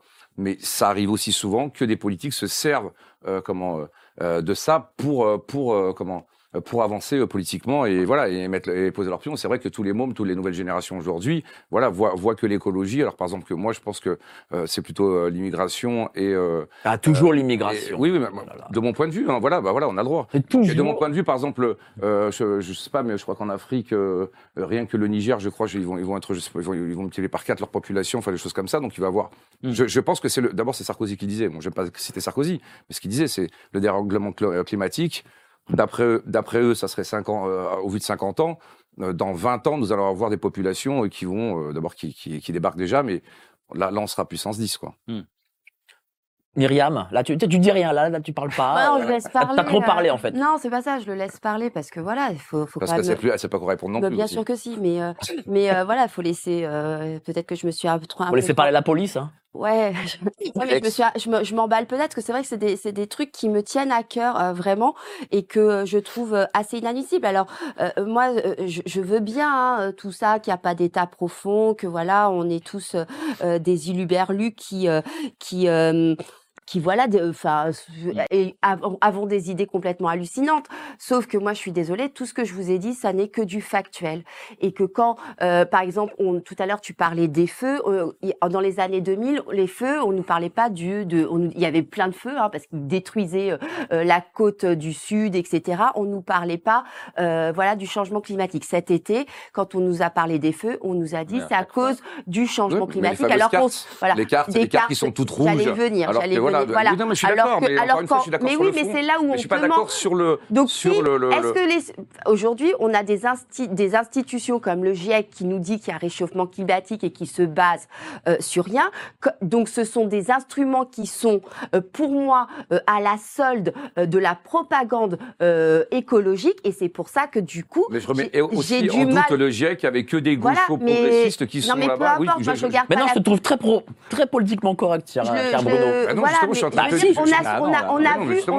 On a vu aujourd'hui, et tu as raison, et on l'a vu notamment de façon exponentielle avec le Codif, qu'aujourd'hui on avait des organismes d'État qui étaient là, non pas pour dire la vérité aux gens, mais pour promouvoir un narratif qui leur servait. Quel est pour toi ce fameux état profond? Parce que j'ai pas ta définition. Pour moi, l'état profond, en fait, c'est une poignée de personnes qui agissent en fonction de biens qui leur sont personnels et qui, effectivement, dans leur tête, ont des idées très particulières. Ceux qui sont à Davos, hein, comme les Schwab, les Bill Gates, etc., sont persuadés qu'il n'y aura pas assez de ressources sur la Terre pour nourrir tout le monde pendant des générations et des générations. Donc, ils prennent des mesures. C'est pas complotiste ce que je dis. Ils le disent eux-mêmes. Hein. Il y a tout un tas de vidéos. Ils ne prennent pas des mesures, ce ne sont pas des élus. Donc, ils jouent de leur influence. Excuse-moi, Van der Leyen, elle prend... Il y a bien sûr contre l'OMS, donc il y a un moment... Non, mais voilà, mais l'OMS, mais pareil. Oui, mais ces gens-là, ils ont infiltré. C'est ça que tu ne comprends pas. Oui, mais toutes ces organisations se sont infiltrées, encore une fois, je reviens sur la politique, sur l'extrême gauche. Tu vois, l'OMS ou même l'ONU... Mais c'est pareil, avec la droite, Marine Le Pen, elle viendrait au pouvoir, ce serait exactement la même chose. On le voit bien avec Mélanie, on le voit bien... devant lui, de Marine Le Pen. Ne dis pas. On le voit bien avec Mélanie. Ils sont affaire à quelqu'un qui n'a jamais été au pouvoir, et ça y est, elle est mise au même niveau que les autres. Ces gens ont infiltré les plus grandes institutions et que... On va revenir à ta psychologie. Et si elle avait déjà été au pouvoir, tu m'aurais dit, bah oui, mais elle a déjà été au pouvoir, elle a raté. Donc finalement, non mais écoute, elle est tellement nulle pendant le deuxième débat que ça se posait des questions. Aussi d'Éric Zemmour ou de M. Dupont-Aignan, pour moi, ce sont encore une fois votre idéologie, elle est parfaite, c'est-à-dire que vous pointez tous les maux de la terre. Voilà. Non, notre idéologie, c'est pas une idéologie des adultes. Je ne t'ai donné que des faits. Laissez-vous parler. On est d'accord qu'il y a des politiques pourries. On est d'accord qu'il y a de la pédophilie. On est d'accord que on n'est pas nécessairement d'accord sur tous les mots. Regarde comment tu nous rends, Myriam. Regarde ça. Mais après, elle était venue bien maquillée, bien coiffée, puis voilà. Voilà, maintenant regarde comment elle est. Je l'adore. Mais en tout cas, voilà. Encore une fois, moi, je pointe exactement les mêmes choses que vous, sauf qu'à la différence, c'est que je ne pense pas que c'est quelque chose qui soit préparé à l'avance. C'est des gens qui ont une idéologie. Une idéologie, voilà, mais c'est pas des grands méchants qui veulent juste faire du mal. Et alors on va conclure. Chacun va dire quelques mots en conclusion. Cher Philippe, d'abord, concernant voilà cette écologie. Voilà, comment on en sort, en conclusion. Moi, je dis qu'il faut nous en délivrer. On est un peu face à un totem, quoi. Voilà, et tout le monde se prosterne devant, comme les tribus se prosternaient devant des totems, et on est devant un totem qui nous paralyse. Parce que les autres nations, en fait, parlent du réchauffement, mais au fond, on n'y croit pas. Les États-Unis, ils n'imposent pas la voiture électrique, hein. La Chine non plus, d'ailleurs. Et comme la Chine nous vend des panneaux solaires, ils disent oui, il faut lutter contre le réchauffement, mais eux ne le font pas parce que leurs émissions de CO2 elles continuent d'exploser complètement. Les États-Unis, ils font un peu d'efforts parce qu'en fait, ils sont passés du charbon au gaz, donc ça permet de stabiliser l'émission de CO2, mais ils ne font pas trop d'efforts. Et tous les pays émergents, Afrique et Asie, ils se disent on n'en a strictement rien à faire, on va se développer et les émissions de CO2, on s'en fiche. Voilà. Donc en fait, il n'y a que l'Europe qui croit vraiment à cette idéologie du réchauffement. Et donc, moi, je dis attention, danger, parce qu'on va s'effondrer économiquement. On a déjà été dévasté par la Chine qui nous a piqué pas mal de l'industrie quand elle est rentrée dans l'OMC en 1990. Voilà. Et là, on va faire face à une deuxième vague de désindustrialisation parce que l'énergie est trop chère à cause de la transition énergétique, aussi à cause des sanctions contre la Russie.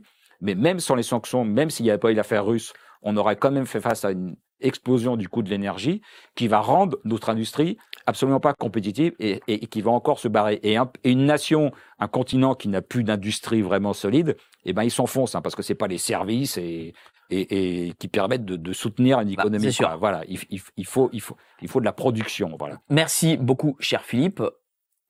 Bruno ? Je vais redire ce que j'ai dit au début, c'est-à-dire qu'on est 5 autour de cette table à ne pas être d'accord sur certains sujets, mais c'est ça qui fait vivre la France, c'est ça que, encore une fois, que j'adore, et on n'est pas d'accord, enfin, sur tous les sujets que tu as pointés, et sur... Moi, je sais ce qui te fait mal, c'est vrai que quand tu as un Bill Gates qui te dit, faites pas d'enfants ou des choses comme ça, et qui se promène en jet privé, bien sûr que ça ça nous touche tous. Mais voilà, mais ces exemples-là ne font pas de, encore une fois, de l'état profond dont on parlait tout à l'heure. On n'est pas d'accord sur des sujets et c'est très français et j'adore ça. Et voilà, il faut pas être blessé ou le prendre pour soi. Et en plus, ici, je pense que nous, on cherche. Mais elle n'est pas blessée, mais qu'est-ce que toi tu penses de. Dis-nous en conclusion ce que tu penses du réchauffement. Non, mais pour moi, il y a un réchauffement. Voilà, il est en train de jouer du violon, là, devant Myriam. J'en fous, ça. Mais rien à foutre, vas-y, raconte, parle du réchauffement, là. Oh. Non, toi, tout ce que tu veux, c'est que je clash, donc c'est ce qui te fait. Ah oui, là, pourquoi t'invites, là, avec ton pull, là, Palestine, là. Mais c'est quoi, ça?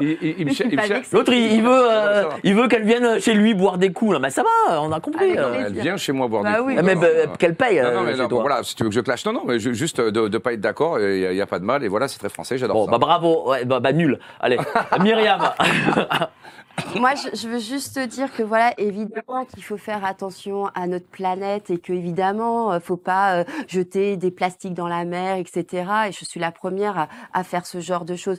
Sauf qu'il ne faut pas que cela permette à certains, sous prétexte qu'il faut effectivement faire attention à notre planète pour les générations futures, que ça donne l'occasion à certains de nous enlever ce qui constitue nos droits et nos libertés. Voilà, c'est tout ce que je dis. Et se méfier de cette hypocrisie parce que effectivement, je suis pas d'accord avec Bruno et peut-être que là-dessus il ne me rejoindra pas, mais je crois sincèrement au crédit social et que aujourd'hui tout ce. Tu crois t'es favorable? Ah, pas du tout. Ah, pas du tout. Non, parce que quand tu dis je crois. Non, mais je crois à l'idée de crédit social et que tout ce qu'on est en train de faire là et l'idéologie climatologique en fait partie. C'est le but, c'est de faire en sorte qu'il n'y ait plus d'industrie, qu'il n'y ait plus d'agriculture et que vous ne posséderez rien, vous serez heureux, vous serez régi par l'intelligence artificielle. Et là, je peux vous dire, si vous acceptez ça, vous êtes prêts pour le revenu minimum où tout le monde sera payé de la même façon, vous serez tous contents,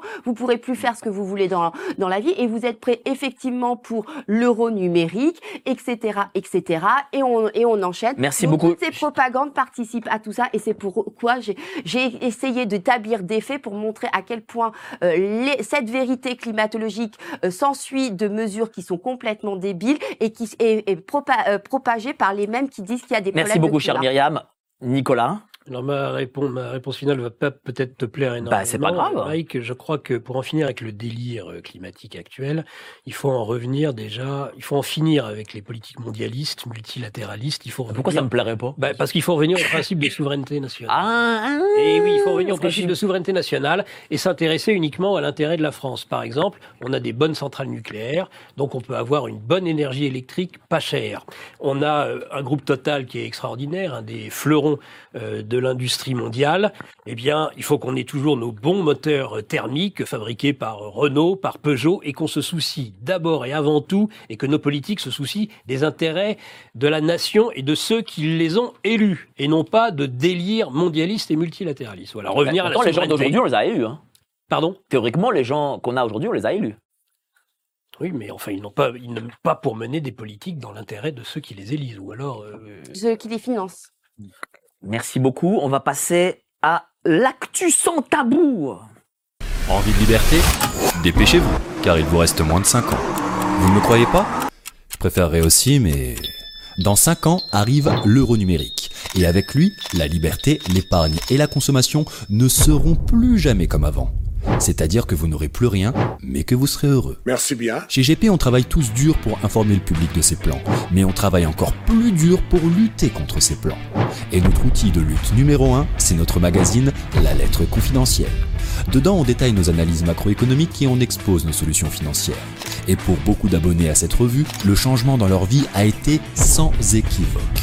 Alors, envie de tourner la page? C'est juste sous la vidéo. N'oubliez pas la lettre de Géopolitique Profonde, celle de ce mois de décembre. Vous pourrez la commander là-bas. Elle est en bas en description. Vous cliquez sur le lien et n'hésitez pas. Il y a des articles que vous ne trouverez nulle part ailleurs parce qu'à Géopolitique Profonde, on est là pour informer. Et oui, cher Bruno Attal, vous avez beau me regarder comme ça, on est là pour informer. On n'est pas comme Touche pas à mon flic où on raconte des trucs. Bon, on ne sait pas trop ce que c'est. Voilà, nous, on informe. Palomba. Alors là, on va voir les top tendances en direct. Alors, je ne sais pas ce que c'est les top tendances, je ne sais pas de quoi on va parler. C'est l'actu sans tabou, les top tendances. Allez, montrez-nous là la régie, les top tendances. Hashtag Epstein. Epstein, 2 millions de tweets là actuellement sur Twitter. Qui c'est qui veut commencer? Tiens, Epstein. Non, mais vous me faites parler quelqu'un. Non, mais vas-y, t'as tout à dire sur Epstein. Non, mais c'est moi, pas ton boulot d'en parler. Si. Bon, alors, je suis très très heureuse que voilà, ça soit en top tweet et que effectivement, j'espère que ça va continuer. J'attends avec impatience la fameuse liste des 150 personnes. Nous avait mais on la connaît pas cette liste. On la connaît parce qu'il y a des noms qu'on filtrait, mais on n'a pas les 150, on n'a pas le détail, on ne sait pas s'il y a des politiques françaises. C'est aussi ça qui nous intéresse. Donc effectivement, nous avons des noms. On est pour Bill Clinton, le Prince Andrew, etc.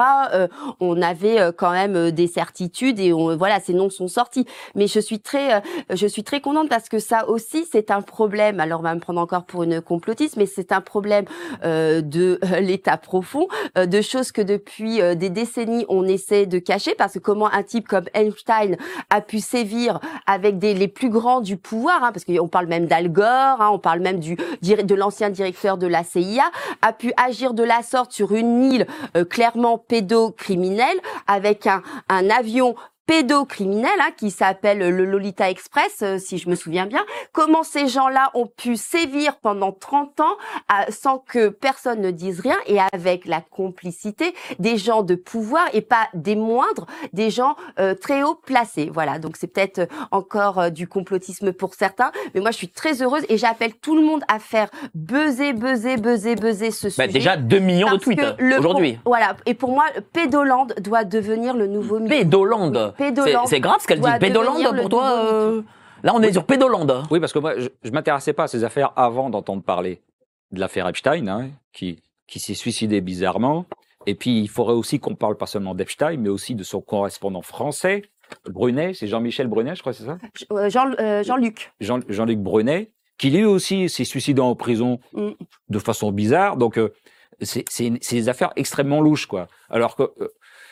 voilà, quand on entend Quanon qui dit le monde est dirigé par des pédophiles et tout, on peut trouver ça complètement aberrant. Puis juste après, il y a l'affaire Epstein et l'affaire Brunet qui sort. On se dit finalement peut-être que voilà. Donc moi je suis pas à l'affaire dans le détail, mais c'est quand même quelque chose qu'il faut creuser.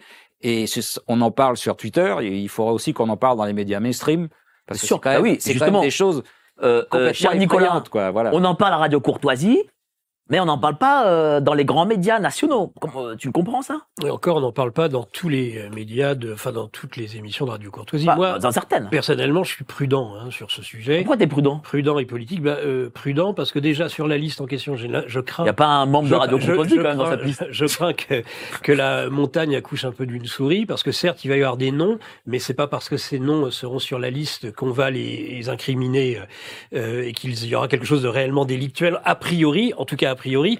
Et puis le deuxième point, c'est que, je dirais, avant de savoir ce qui se passe dans les sous-sols de cette oligarchie mondiale, je pense qu'il y a d'autres moyens de les combattre. On verra, lorsqu'on les aura foutus dehors, lorsqu'on se sera occupé de leur cas, on pourra aussi peut-être les juger sur ces points-là. Mais là, je pense, et je rejoindrai peut-être Bruno Attal sur ce point, je pense qu'il faut d'abord, sur des éléments chiffrés, sur des éléments beaucoup plus visibles de politique, combattre le système tel qu'il est, plutôt que sur des... Attention, elle a fait les gros yeux là, sur ce que t'as dit. Plutôt, attention, elle fait les gros yeux, Myriam. Plutôt que sur des sujets où il va être infiniment compliqué de démontrer quoi que ce soit. Myriam va dire quelque chose, après ça, Bruno. Vas-y, Myriam. Moi, mais j'estime pas... Donne la parole juste parce que t'as fait les gros yeux. J'estime pas que ce soit un sujet secondaire. J'ai pas dit ça. Non, mais les attaquer sur quoi, si ce n'est sur le fait qu'ils abusent d'enfants, de gamines de 12 ans, excuse-moi, si ça, c'est pas le sujet primordial. Mais on n'a aucun moyen de le prouver. Bah, justement, on a le moyen de prouver. Il y a eu des témoignages. Je suis désolée, il y a des témoignages, hein. Là, c'est pas fait par n'importe qui. On a une juge aujourd'hui qui a décidé de révéler les différentes listes. C'est pas une dispersion. Dans le combat actuel, mais quand on pense que c'est une forme de dispersion. Et je pense que même certains que nous combattons ont intérêt à ce que nous nous échappions sur ce type de sujet. C'est le sujet essentiel. C'est le sujet essentiel, Bruno? Est-ce que c'est le sujet? Ouais, c'est un gros sujet. Non, c'est un gros sujet, mais j'ai un avis divergent encore, Myriam. C'est-à-dire que moi, je suis fonctionnaire de police et j'ai travaillé à la brigade des mineurs victimes de violences sexuelles. Et j'ai toujours dit que jamais un juge, jamais un proc m'a mis la pression pour enterrer telle affaire ou telle affaire. J'ai mon meilleur ami qui travaille pareil à la brigade des mineurs. Alors on en parle. Il a jamais eu ça. J'ai déjà eu ça à la brigade des stupes où on m'a dit, écoute, lui, faut pas l'interpeller. Et lui, là, il s'appelle Christophe. Voilà, il faut, voilà, machin. Enfin, vous voyez de qui je parle. Donc voilà. Donc tous ceux qui mettent plein de pif. Voilà, on m'a dit, voilà. Ah oui. Quel voilà. Christophe. Ah oui. Ah bah non, mais t'as Christophe voilà. Qui on veut savoir quel Christophe. Je peux dire là l'initiale du nom ou c'est diffamatoire. Non, c'est peut-être. C'est Christophe. C'est une vedette. Diffamatoire parce que c'est vrai. Est-ce que c'est une vedette? Christophe D. Non, Christophe D. Mais tout le showbiz. Bah dis-nous qui c'est là, genre de Christophe. Parce que moi c'est Christophe. C'est une violation du secret professionnel. Même si je suis réputé, je viole le secret professionnel. Maintenant tout le monde, tout le showbiz et tout le monde sait qui s'en met plein de pif. Enfin bref. Donc on nous a demandé, c'est vrai, quand je pardon. T'as des preuves? Ah oui, j'ai des preuves, oui. Mais lesquelles? Bah, les PV d'interpellation. Ah, bon, PV d'interpellation et d'audition, voilà. D'un Christophe D. Oh, il travaille toujours à la télé, il est dans les médias. En tout cas, voilà. Bah, je veux savoir. Attends, revenons à notre sujet. En tout cas, maintenant, c'est vrai que donc c'est pour ça, et en plus je sais ce que c'est qu'une enquête, une commission rogatoire, et je peux vous dire que quand vous êtes à la brigade des mineurs, vous allez chercher parce qu'en plus ça vous tient à cœur d'aller prendre les pédophiles et essayer de les enfermer le plus longtemps possible. Maintenant sur cette affaire Epstein, il y a quand même. Moi, j'y croyais pas à ce genre de gros complot, de gros pédophiles organisés, voilà. Maintenant, je pense que dans le milieu du showbiz, dans le milieu de la Maison Blanche, et voilà, il est probable en tout cas qu'avec tous les éléments qu'on a, il s'est passé vraiment quelque chose de terrifiant. Et oui, je suis d'accord, il faut faire monter le hashtag et il faut que les mainstream en parlent pour savoir exactement. Et par contre, sur la liste, là, par contre, moi, je me suis un peu renseigné sur la liste. Elle a rien de. C'était aujourd'hui ou hier, je crois, où la juge devait sortir la liste, elle l'a pas fait. Le juge. Donc, voilà, le juge. Donc, alors il y a quand même des. Si le juge. Et elle est sortie. Voilà, en partie. Voilà. Si le juge, si un juge me dit voilà, il y a ces gens-là, mais comme tu le dis, mais non, après, ils ont fait quoi? Non, mais qu'est-ce qu'il y a sur cette liste? On sait ce qu'ils ont. C'est tout ce qu'on. Est-ce qu'on sait sur cette liste qu'ils ont fait exactement? Sur cette liste, il y a des noms qui ressortent, comme par exemple Bill Clinton, Jean-Luc Brunel et je sais plus et le prince Andrew, pardon, qui eux, il y a la preuve sur cette liste qu'ils ont bien été dans l'île d'Epstein et qu'ils ont également été dans sa maison et qu'ils ont consommé, puisqu'en plus il y a des témoignages de jeunes femmes dont la principale accusatrice du prince Andrew, rappelons entre parenthèses que cette histoire a été enterrée parce que la reine Elisabeth a donné énormément d'argent pour que l'histoire se reste où elle en est et que son fils reste libre. Donc rien que ça quand même, ça devrait plutôt alerter les gens sur l'état profond. Et puis, il y a des noms qui apparaissent comme David Copperfield, Leonardo DiCaprio, il y a aussi Naomi Campbell, il y a même Michael Jackson, où on sait que dans ce qu'il avait écrit Epstein, ces gens-là se sont rendus chez lui. Est-ce qu'ils ont consommé ou pas? On ne sait pas. Il y a quand même une différence entre se rendre chez lui et aller sur son île. Alors après, ce qu'on sait dans cette liste, c'est qu'il y a des gens qui y sont allés 25 fois. Bill Gates, par exemple, il est allé je ne sais pas combien de fois sur l'île. Pédophile de Epstein, on va pas sur l'île pédophile d'Epstein pour regarder la nature. Excusez-moi, mais bon, voilà. Après, on a des gens, on a des témoignages de jeunes femmes. Elles sont plusieurs à l'avoir eu parce que c'est ces PV hein, aussi qui sont rendus publics, qui témoignent et qui dit effectivement, moi j'ai vu des jeunes femmes qui ont été offertes à Bill Clinton. J'ai vu des jeunes femmes qui ont été données à ce monsieur Brunel qui est quand même le créateur de l'agence Karine, hein, souvenez-vous, Karen Mulder l'avait. On a combien de victimes en tout de victimes? Ah mais c'est énorme parce que en fait c'est énorme, mais c'est là toute l'enquête, c'est que c'est un trafic, c'est un réseau. Si on a deux victimes ou si on en a 200, c'est pas pareil. Alors par exemple le fameux Brunel, j'espère que je ne me trompe pas sur son prénom, qui donc était le créateur de l'agence Karine, hein, qui avait à l'époque quand Karen Mulder l'avait comment s'appelle dénoncée, elle avait été traitée de folle, hein, elle avait même fini, me semble, en hôpital psychiatrique, comme beaucoup de gens qui dénoncent ce genre de choses. C'était un homme, en fait, qui était donc sur la place de Paris et qui avait pour but, en fait, d'aller chercher des jeunes femmes pour les offrir dans ce réseau pédocriminel. Et c'est pour ça qu'il était très proche d'Epstein, hein, qui se sont connus. Et d'ailleurs, ce réseau date de très longtemps. Alors, je suis désolée, attention à ce que je vais dire, les fans de Claude François vont pas être contents, mais ce monsieur notamment, alors je dis pas que Claude François était pédophile, je n'en ai pas la preuve, donc je vais bien... Il a consommé des jeunes de très jeunes filles. Je vais bien l'abstenir, mais à l'époque, ce monsieur Brunel, et c'est comme ça qu'il a commencé, aller recruter des jeunes femmes en bas âge, hein, quinzaine d'années, pour que monsieur Claude François, qui à l'époque faisait des séances photos pour le magazine de charme absolu, lui donner des défis. Et c'est comme ça que ce business a commencé. Et ensuite, il y a eu Epstein, après il y a eu Maxwell, etc. Et aujourd'hui, voilà, ce qui est important, c'est de que ce réseau est mis au grand jour. Et ce qui va être aussi important, c'est aussi de voir par rapport à la famille Biden, parce que il y a des noms en fait qui, pour l'instant, c'est-à-dire quoi, c'est-à-dire que on va aussi retrouver ce qu'il y a dans son ordinateur. Ça, oui. Est-ce que ça a un lien avec l'ordinateur de Biden? Bah, c'est ça qu'on se demande, parce que en plus cette liste, il y a des noms qu'on ne veut pas faire sortir. Il y a tout un tas de pressions. C'est pour ça qu'elle. C'est qui on? Ouais, on parle pas on ici. C'est les gens de pouvoir, les Biden, les Bill Gates, etc. Mais à ce niveau, forcément, il y a des gens qui ont de l'influence financière ou même de pouvoir mettre la pression à des juges, des choses comme ça. Forcément, ça doit exister. Maintenant, oui. moi, je pense qu'il faut que l'enquête soit hyper carrée. Mais l'enquête est hyper carrée. Quand tu dis jeunes femmes, pour moi, des jeunes femmes de 16 ans ou est-ce que non, ça va de 12 ans, de 10 ans, voilà. Là, c'est jeune... sous la contrainte. Est-ce qu'il y a des gens qui sont partis 25 fois là-bas, mais qui sont partis par les business? Une enquête, c'est pas juste, ah bah t'as pris l'avion, donc t'es coupable.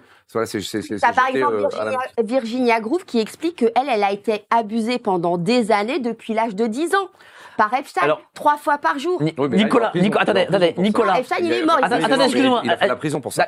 Nicolas, pour toi, c'est un sujet subalterne? Non. Alors, justement, tu trouveras pas de clash avec moi sur le sujet. C'est pas du tout un sujet. Je cherche pas de clash tout de suite. Si, c'est de même qu'il y a tout un tas de sujets intéressants. Tiens, par exemple. Je me juge très mal. Les extraterrestres. Les extraterrestres, c'est très intéressant comme sujet. Oui. C'est même essentiel pour eux. Mais, néanmoins, à mon avis, c'est pas demain la veille qu'on saura s'ils sont venus nous visiter. De même, sur ce sujet, ça fait 20 ans que j'entends parler de cela et je ne me suis jamais départi d'une certaine prudence. Je pense que j'ai été un des premiers à avoir été alerté. C'était un ancêtre de géopolitique profonde, ça s'appelait Enquête et débat.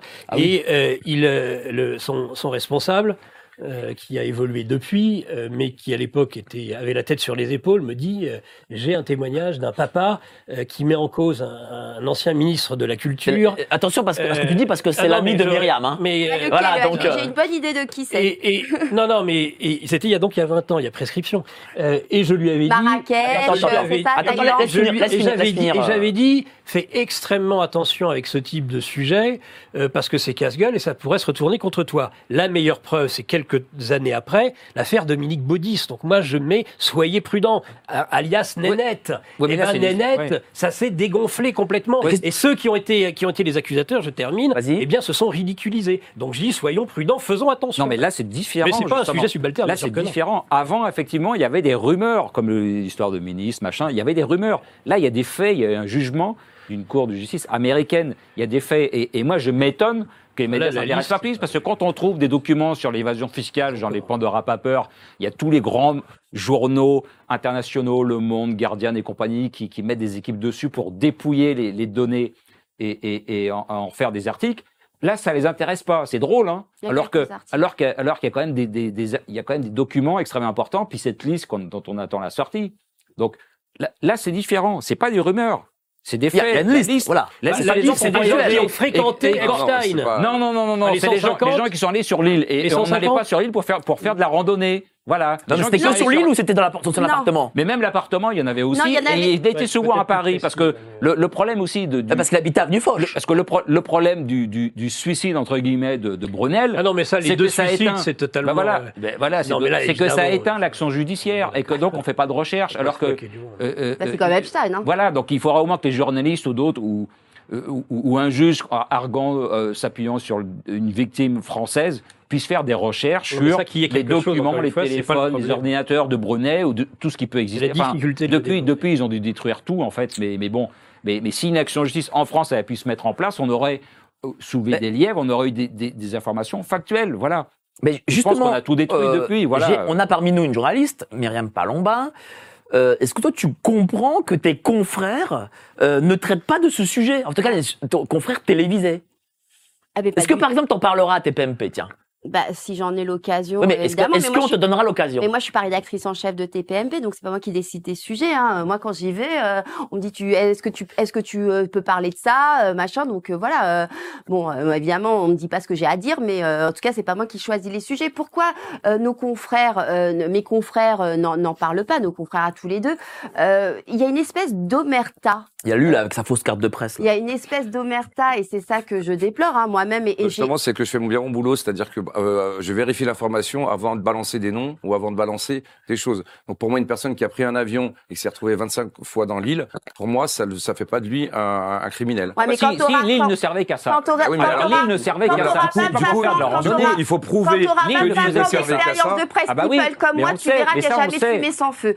Mais bon, du coup... T'as compris quand t'auras 25 ans de presse. T'as compris. Allez, laisse parler Myriam. Imaginez sur la liste de 150, tu as juste un innocent, ben là on est en train de le jeter au chien. Donc c'est pour ça que je vous dis... Mais non, c'est pas ça du tout. Si tu veux, il y a des témoignages. Et sur la liste, il y a marqué, il y a marqué massage sexuel, etc.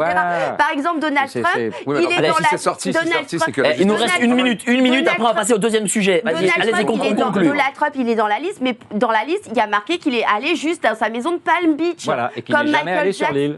Comme Michael Jackson. Donc voilà, ces informations, tu les as bien donc de la justice américaine, et donc la justice américaine fait son boulot. Oui, et en plus, grâce à Dieu, il y a la Legal Act Information aux États-Unis qui permet aux journalistes d'avoir les informations et de les demander. Bien qu'aux États-Unis, il n'y a pas le laxisme de la France à trouver des excuses et ils vont partir pour 30 ou 50 ans. Allez, on conclut. Allez. Madame Palomba, concluez. Non, mais aujourd'hui, quand on voit les peines que les pédophiles ont, qu'on voit qu'on leur construit des maisons, qu'on voit que le fils Biden, on a tous tous en tête les dossiers Biden avec son ordinateur. Enfin, je veux dire, on le voit en photo, on va pas inventer, et que personne n'en parle. C'est qu'il y a une espèce d'omerta avec. Évidemment, conclue, allez, vite là. Je conclue, j'aurai rien de conclure. Vas-y. Avec l'indulgence des médias, parce qu'on sait aujourd'hui que les médias sont sous le coup de personnes puissantes qui n'ont pas intérêt à ce que certaines choses sortent. Voilà, c'est tout. Merci, chère Myriam. Voilà, continuez à mettre le hashtag GPTV. Et là, on va voir le deuxième top tweet. Remaniement. Qui c'est qui veut parler politique là? Tiens, Nicolas. Alors, remaniement, c'est pas exclu. Qu'est-ce que t'en penses? Il faut un remaniement? A priori, c'est pas le moment. Normalement, en bonne logique, on fait un remaniement après avoir perdu, par exemple, une élection. Ou après une loi qui a été particulièrement contestée. Donc, passé. Non. Surtout que... il y a des ministres qui ont contesté la loi. Elle n'a pas été contestée, en tout cas, comme a pu l'être, par exemple, le sujet des retraites. Après les retraites... Il y aurait pu y avoir un remaniement après les européennes, on pourrait envisager un remaniement. Mais étant donné que Macron ne fait rien comme les autres, il n'est pas exclu qu'il y ait un remaniement avant les élections européennes. Il y aura en effet peut-être un certain nombre de règlements de compte dont Macron a le secret à ce moment-là. Tous ceux qui ont eu une attitude qu'il juge avoir été dangereuse pour la sérénité et même l'unité de sa majorité, c'est-à-dire un certain nombre de ministres qu'on n'entend plus. Déjà, rien que le fait que des gens comme Abdul Malak, par exemple, rasent les murs et qu'on ne l'entende plus, je trouve que rien que le fait d'entendre qu'il puisse y avoir un remaniement, ça les fait taire. Ne disent plus rien, c'est déjà une bonne chose. Mais pourquoi cette rumeur, là, justement, de remaniement Ça a été lancé, je pense, justement, par le parti de Macron, parce que, qu'est-ce que ça change enfin, de mettre Pierre à la place de Paul et Jacques à la place d'Elisabeth. C'est un coup de com', en fait. Ouais, c'est un coup de com', voilà, on en parle, justement, donc on parle pas des d'autres sujets, mais enfin, ça changera quoi? Ça va changer quoi que Borne soit remplacé par Bulot le Maire. Justement, tiens, ça changerait quoi? Justement, j'ai envie de dire, après tous les sujets importants dont on vient de parler, le remaniement, on s'en fiche. Et j'ai envie de dire, il faut faire comme les vœux de Macron, c'est-à-dire il faut boycotter les vœux, il faut boycotter le remaniement, c'est-à-dire... Comment ça, boycotter le remaniement? C'est-à-dire, on n'en parle pas et on s'en fiche. D'ailleurs, il y a plein de ministres... Là, on s'en fiche pas parce que c'est un top tendance. Non, il y a plein de ministres au gouvernement que personne ne connaît. Et ça change d'une époque où il y a 20 ou 30 ou 40 ans, il y avait un gouvernement qui était constitué de personnalités. Et resserré, ça ne coûtait pas des centaines de millions. Voilà, t'as toujours eu 50 ministres. Là, on est dans un record historique, quand même. Non, il n'y en a pas eu 50, il y a eu des gouvernements. Chirac a eu une cinquantaine de ministres. Oui, mais parce qu'il faut placer tout le monde a rendu des services. Et souvent, on découvre des personnalités, ah tiens, lui, il est ministre, en fait, ça fait des années, ah oui, il est ministre, ou elle est secrétaire d'État, personne ne savait, quoi. Donc j'ai envie de dire, on a boycotté les vœux, il faut boycotter le remaniement, quoi. Voilà. T'en attends quelque chose, toi, de ce remaniement? T'en fous? Je m'en fous, parce que de toute façon, j'attends tellement même pas du président, alors t'imagines bien de son premier ministre. C'est quand même un peu important, remaniement. C'est lui qui décide de tout, donc effectivement, il peut mettre Casimir à la tête du gouvernement. Tu proposes la culture, t'y vas ou pas? Ça se réfléchit. Non, je plaisante. Tu serais mise la culture? Non. Bon, tu soutiendrais comme ça Gérard Depardieu? C'est impossible. Ah bah non, c'est impossible. Comment ça non? Tu soutiens pas quelqu'un qui agit pour le rayonnement de la France? En fait, ce serait impossible parce que j'arrive pas. Il y a des moments, je sais qu'il faut que je me taise. Et comme ce soir. Hein. Ouais, je sais. Là, tu vois. Non, mais sur Depardieu, par exemple, je préfère ce sujet à la limite. Moi, pour moi, le sujet de Depardieu, c'est la présomption d'innocence. Est-ce qu'elle existe encore en France? Le gars n'est pas encore condamné. Donc voilà, tout le monde crache son venin, alors qu'il y a des gens qui sont condamnés qu'on oublie un peu. Donc pour moi, ça reste comme un citoyen lambda et il doit être traité comme un citoyen lambda, c'est-à-dire pour l'instant, il est encore présumé innocent. Et donc quand il sera déclaré coupable, on pourra lui taper dessus. Alors... on va pas parler de Depardieu parce que c'est pas le sujet, mais même si on pourrait en parler, tiens, pour le coup, pour les prochaines émissions. Mais là, remaniement, enfin, je veux dire, normalement, le remaniement, c'est un fait politique important. Enfin, je comprends pas que vous en fichiez. Non, mais on peut toujours faire son Duhamel. Donc, fiche-toi aussi. Non, mais on peut jouer à Duhamel, à regarder de façon infinitésimale si on remplace Borne par quelqu'un qui est plutôt de centre-droit, après quelqu'un de centre-gauche, ça va changer quelque chose. Moi, j'ai l'impression que de toute façon, depuis le début, Elisabeth Borne a été imposée par l'entourage de Macron au chef de l'État, qu'il n'en voulait pas, qu'il voulait au contraire briser d'entrée. C'était qui l'entourage? C'est Brigitte Macron? Non, sûrement pas Brigitte Macron, plutôt son secrétaire général Élysée, son directeur de cabinet, son entourage, je dirais, élyséen et un certain nombre de ceux qui le soutiennent depuis la première heure politiquement et qui, eux, ont appuyé cette inflexion, cette légère inflexion à gauche dans le en même temps macronien. Alors que son intuition politique, qui est souvent redoutable pour le coup, c'est sur le seul point sur lequel on peut le comparer à un président comme Mitterrand, il est très habile politiquement et il sentait qu'au contraire, vu la faible majorité qu'il avait, il fallait casser immédiatement LR, il fallait prendre quelqu'un de LR et de toute façon les autres auraient suivi de l'autre côté. Et donc je pense que, mais alors c'est peut-être déjà trop, c'est peut-être trop tard maintenant parce que LR est braqué, surtout suite à cette loi immigration. Mais je pense que oui, il a cette tentation d'un ancien UMP, ça aurait pu être Darmanin, il s'est grillé, là, semble-t-il, définitivement. Bruno Le Maire, sur l'immigration, mais Bruno Le Maire, oui, à mon avis, il y a une tentation. Mais encore une fois, avec ce genre d'individu, ça peut rester à l'état totalement virtuel. Ça pourrait pas être un PS, tiens, un ancien PS. Ah non, je crois que c'est plutôt l'inverse. Moi, je crois qu'il va plutôt mettre la barre à droite. Mais après tout, pourquoi pas? Myriam avait dit quelque chose à dire. Est-ce qu'on peut imaginer un mec comme Gabriel Attal, Premier ministre, histoire qu'il se grille bien et qu'on en soit débarrassé? Alors je pense que non, c'est plutôt l'inverse. Entre lui et Édouard Philippe, mais non, là c'est l'inverse. Il est mitterrandien, donc comme il ne veut pas accepter sa succession, il va jouer et il a commencé en faisant monter Attal. Il va jouer Philippe contre Attal, donc il va surtout pas gaspiller Attal, il va le laisser monter en puissance au ministère de l'Éducation nationale et il va rigoler le jour où il y aura deux présidentiables entre guillemets du parti du président. En fait, tu penses qu'il y aura un coup de barre à droite et pas à gauche? Ah non, mais oui, il y a un coup de barre. Pourquoi à droite? Mais parce que c'est dans la. Mais on repense depuis 5 ans à Macron d'être de droite. C'est parce que la société s'est droitisée. Aujourd'hui, la loi immigration, elle passe dans l'opinion publique, alors que finalement, effectivement, c'est un peu le programme de Jean-Marie Le Pen. Donc voilà, donc la société se droitise. Donc voilà, il nous a mis Gabriel Attal. Il y avait quand même Pape Ndiaye quand même. C'est-à-dire qu'on est à l'opposé de la politique aujourd'hui de Gabriel Attal. Mais un remaniement, c'est un rocard. Quand Rocard arrive, oui, là on remanie parce qu'on change complètement de politique. Là, c'est juste voilà pour ça. Ça fera parler. Entre Moreau et Fabius, il y a une différence notoire, il y a une nouvelle politique. Qu'est-ce que tu penses, Philippe? C'est-à-dire que la loi immigration, c'est comme a dit Bruno, c'est pris au RN? Mais droite, non, quand même pas. La préférence nationale, un peu quoi. Ouais, enfin, Philippe est blasé. Ouais, en fait, non, mais enfin, c'est peanuts. En gros, alors rien de toute façon, le fait de dire droite gauche, c'est comme il y a des gens qui disent à gauche, qui disent que Macron est ultralibéral. Moi, je m'étouffe quand j'entends ça. Il est même pas de droite. Il est étatiste et de gauche. Point à la ligne. Après, dans les c'est du théâtre, ça, le remaniement. S'il met Bruno Le Maire qui vient de la droite, on va dire « Ah, il est en train de droitiser son gouvernement ». Mais en fait, ce qu'il cherche à faire en mettant Bruno Le Maire, c'est un effet de théâtre pour faire croire qu'il se droitise auprès de l'électorat de boomers qui vote pour lui. Mais concrètement, ça ne change rien à la politique. C'est pour ça que je dis « il faut boycotter ». Justement, toi qui es économiste, politiquement, qu'est-ce qu'a fait Macron sur ces 6 dernières années? Il nous a appauvris. Rien. Enfin, si on prend la loi Pacte au tout début…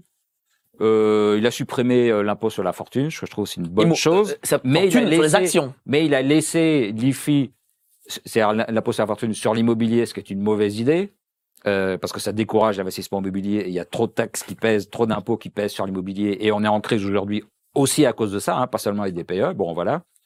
Donc il y a eu quelques idées, mais il n'y a pas eu de vraie volonté. Moi franchement, quand Macron a été élu, j'ai jamais cru en lui.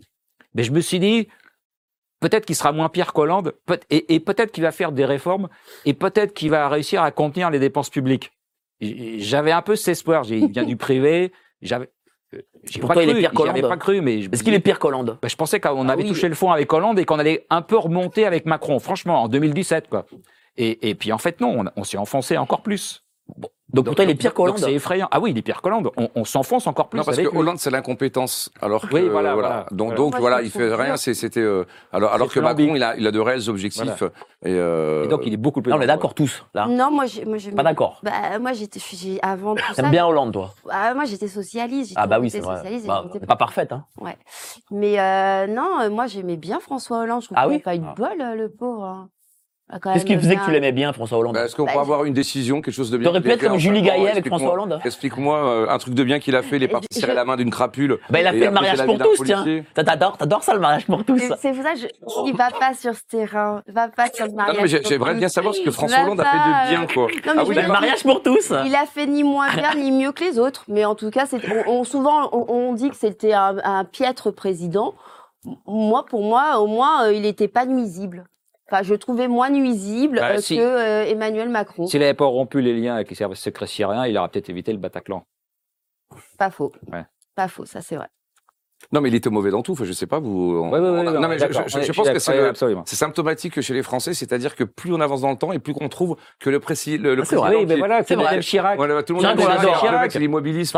Il y a des gens qui citent Mitterrand, etc. On peut ne pas être d'accord avec ça. Moi, je pense, mon analyse, c'est qu'on a eu les trois grands traîtres, d'abord, qui ont fait des trahisons idéologiques majeures. C'est Giscard, c'est Mitterrand, ils ont tous d'ailleurs trahi leur camp, et c'est Chirac. Les trois grands traîtres. Et puis il y a Sarkozy qui a un traître. Mais attends, j'ai pas terminé. J'ai dit les trois grands traîtres. Et après, les petits traîtres. Et après, non, les trois liquidateurs. Ah, voilà. Ouais. Le premier liquidateur, c'est Sarkozy. Le second, c'est Hollande. Et alors là, celui-là, le dernier, il finit le boulot. Pourquoi liquidateurs, les trois d'après? Ben, ils ont liquidé chacun. Sarkozy a liquidé une certaine idée de la politique et même de la droite, même plus là c'est pas du gaullisme mais de la droite. Hollande a liquidé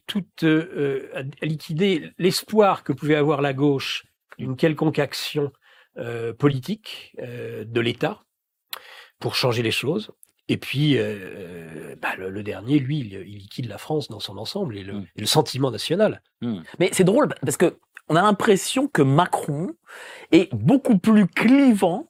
Qu'est-ce que t'en penses? Que tous les autres, non, que même Sarkozy. Ils ont fini en loc. Ils ont tous fini à 2%. On n'a pas idée. On dit aujourd'hui on a. Non, Chirac. Pas Macron. Macron n'a pas fini à 2%. Mais Chirac, il a fini à. Non, mais il n'a pas fini encore Macron. Attends. Chirac, il a fini à 5% dans les sondages. C'est-à-dire que dans 15 ans, chère Myriam, on va dire Macron en fin de compte. Qu'est-ce qui était bien ce gars-là? C'est ça? Ce que tu diras. Faut pas déconner quand même. Bah si. Non, mais c'est ce que l'opinion publique dira. Mais moi, à la différence, parce qu'on aura encore pire après Macron. Quoi. Pour moi, le pire, c'était quand même Sarkozy, parce que moi, je dis que les autres ont toujours été dans l'immobilisme et tout ce qu'il fallait faire, c'est qu'ils ne travaillaient que pour être réélus. Le jour où ils ont mis un doigt de pied à l'Élysée, le seul but, c'était d'y rester. Alors que Sarkozy, lui, il a vraiment trahi. C'est-à-dire que tout ce qu'il nous a dit, il a fait le contraire.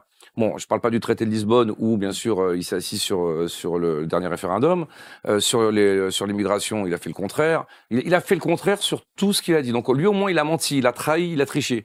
Le Hollande, lui, voilà, c'est flambi, il arrive. Je suis même pas sûr qu'il tirait les manettes. Il pensait plus à aller partir en scooter, voir l'autre. Non, moi, pour moi, bon, voilà, ils ont tous, de toute façon, à chaque fois, effectivement, ils ne font pas leur programme, etc. Là où Macron, pour moi, est différent, c'est parce que c'est la première fois, enfin, à mon sens, peut-être que j'ai pas une assez bonne culture politique, hein, vous allez me dire, mais pour moi, c'est la première fois qu'un président mettait tout taper aussi fortement sur son peuple. Oui, mais là, tu te contredis, là, parce que regarde, tu parles d'état profond, Donc tu dis, voilà, il y a un état profond qui dirige, et là maintenant tu dis, oui, mais c'est Macron qui tape sur le peuple. Donc c'est soit l'état profond, soit c'est Macron. C'est pas les deux. En tant qu'instrument de l'état profond, si tu veux. Mais non, mais je t'explique. Dans les autres, même Sarkozy, je veux dire, il a jamais envoyé la police comme Macron. Il n'y a pas de manif. Comme si, moi j'ai jamais fait. T'as manifesté contre Sarkozy, ah bah bravo. Voilà, mais je veux dire, voilà, jamais un président n'a envoyé la police sur le peuple français comme Emmanuel Macron. Donc il se servait de la police. Voilà. Et ça. Pour moi, si vous voulez, c'est un vrai changement et c'est là où, si tu veux, pour moi, Emmanuel Macron est beaucoup plus nuisible que les présidents qu'on a eus jusqu'à présent, même si effectivement, d'un point de vue économique et tout ce que tu veux, voilà, on peut tous les mettre à la même... C'est la première fois qu'un président nous met les chars sur les Champs-Élysées, crève les yeux des gilets jaunes sans écouter la gronde populaire. Aujourd'hui, on a la gronde des agriculteurs, tout le monde s'en fout. Enfin voilà, c'est la première fois... Je dirais Macron, c'est la perte des libertés. C'est-à-dire perte de beaucoup de libertés de manifester, perte, moi, délégué syndical, premier délégué syndical de France à être révoqué. C'est impossible, c'est interdit. Ben, on peut révoquer des délégués syndicaux. Ça, instrumentaliser la police à des fins politiques. Voilà, enfin, pour moi, c'est la perte de liberté. Bon, je parle pas du pass sanitaire, je parle pas de donner à des restaurateurs le droit de contrôler des cartes d'identité d'individus, alors que les polices municipales n'y ont même pas le droit. Donc voilà, c'est des choses comme complètement, voilà. Donc pour moi, c'est la perte des libertés et surtout aussi un peuple endormi. Je pense qu'il a cette faculté d'endormir le peuple et comment le peuple ne s'est pas levé après tout ça. Alors, troisième top tweet. On va le découvrir. Ah, Delon. Alain Delon. Oh, c'est un trop tweet. Je veux parler de Delon. Là. Delon, bah tiens, toi qui es là. Qu'est-ce qui se passe avec Alain Delon? Qu'est-ce qui se passe avec Alain Delon? Il paraît que Alain Delon, c'est son dernier Noël. Ouais, non, mais ça, c'est incroyable. Ça, raconte-nous, je veux savoir. Je sais pas si vous avez vu les photos d'Alain Delon pour Noël. Je l'ai vu de loin. La bonne blague. Très amaigri, etc. Et donc, il dînait, là, sur cette photo, on le voyait avec ses deux fils et d'ailleurs, et les filles de Anthony Delon. Alors, qu'est-ce qui se passe? Donc, ça a commencé cet été avec sa gouvernante qui dit qu'elle était, en fait, sa compagne, Hiromi. C'était pas le cas? C'est un peu compliqué. Ils ont un peu fleurtouillé ensemble quand même. Fleurtouillé. Bah, voilà. Mais si tu veux, le truc qui est donc énorme, donc ça a commencé avec cette histoire où les enfants se sont tous ligués contre cette fameuse ironie parce qu'elle a planqué de l'argent. On sait combien? Je sais plus, je crois que c'était 60 000 €. Oh, ça passe pas grand-chose. Oui, mais bon, voilà. Et puis bon, elle se servait, elle dépensait l'argent d'Alain Delon. Je crois que c'était 900 € par semaine, etc. Ah, bah, Alain Delon, il passe 100 millions. Non, mais d'accord, mais elle utilisait la carte de... c'est des gros creux, c'est pas une raison. Non, mais elle avait pas de... pas une raison. Elle avait pas de droit sur ça. Bon, peu importe. Donc, il y a eu un gros conflit. Donc, on a cru qu'il y avait un conflit entre Hiromi, cette fameuse femme, et les trois enfants d'Alain Delon. Mais là où ça commence à se corser. Et moi je le savais parce que quand j'ai vu, j'avais fait une couve d'un magazine, bon, peu importe, voilà, et je savais qu'il allait avoir des problèmes puisque en fait, Anouchka Delon, donc la petite fille préférée, hein, parce qu'Alain Delon c'est vraiment sa chouchou, Anouchka, a été en fait mise comme exécutrice testamentaire par son père. Donc vous imaginez la tête des deux fils, parce que c'est elle qui décide de tout. Donc là forcément ça allait créer problème, parce que déjà que ça crée des problèmes dans la famille, parce que c'est la petite chouchou et que les deux autres, voilà, il y a toujours eu des rapports très compliqués avec leur père. Donc ça c'était problématique. Et surtout, et c'est là où ça buzz aujourd'hui, c'est parce que Anthony a fait une main courante pour accuser sa sœur d'avoir dissimulé les preuves que son père perdait la tête depuis plusieurs années. Puis évidemment, elle les a dissimulées parce que pour eux, pourquoi elle aurait dissimulé? Parce que c'est elle qui avait le contrôle sur ses finances, et puis elle est exécutrice testamentaire. En tout cas, c'est ce que Anthony leur reproche. Et puis aussi, du coup, ça a participé, selon lui, au fait que Hiromi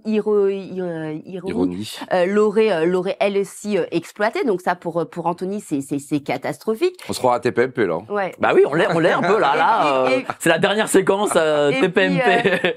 Et puis, ça rebondit encore, parce que là, Alain Delon, qui évidemment adore sa fifi, a décidé de porter plainte contre ses fils. Ah bon? Voilà, pour diffamation, c'est tombé il y a quelques heures.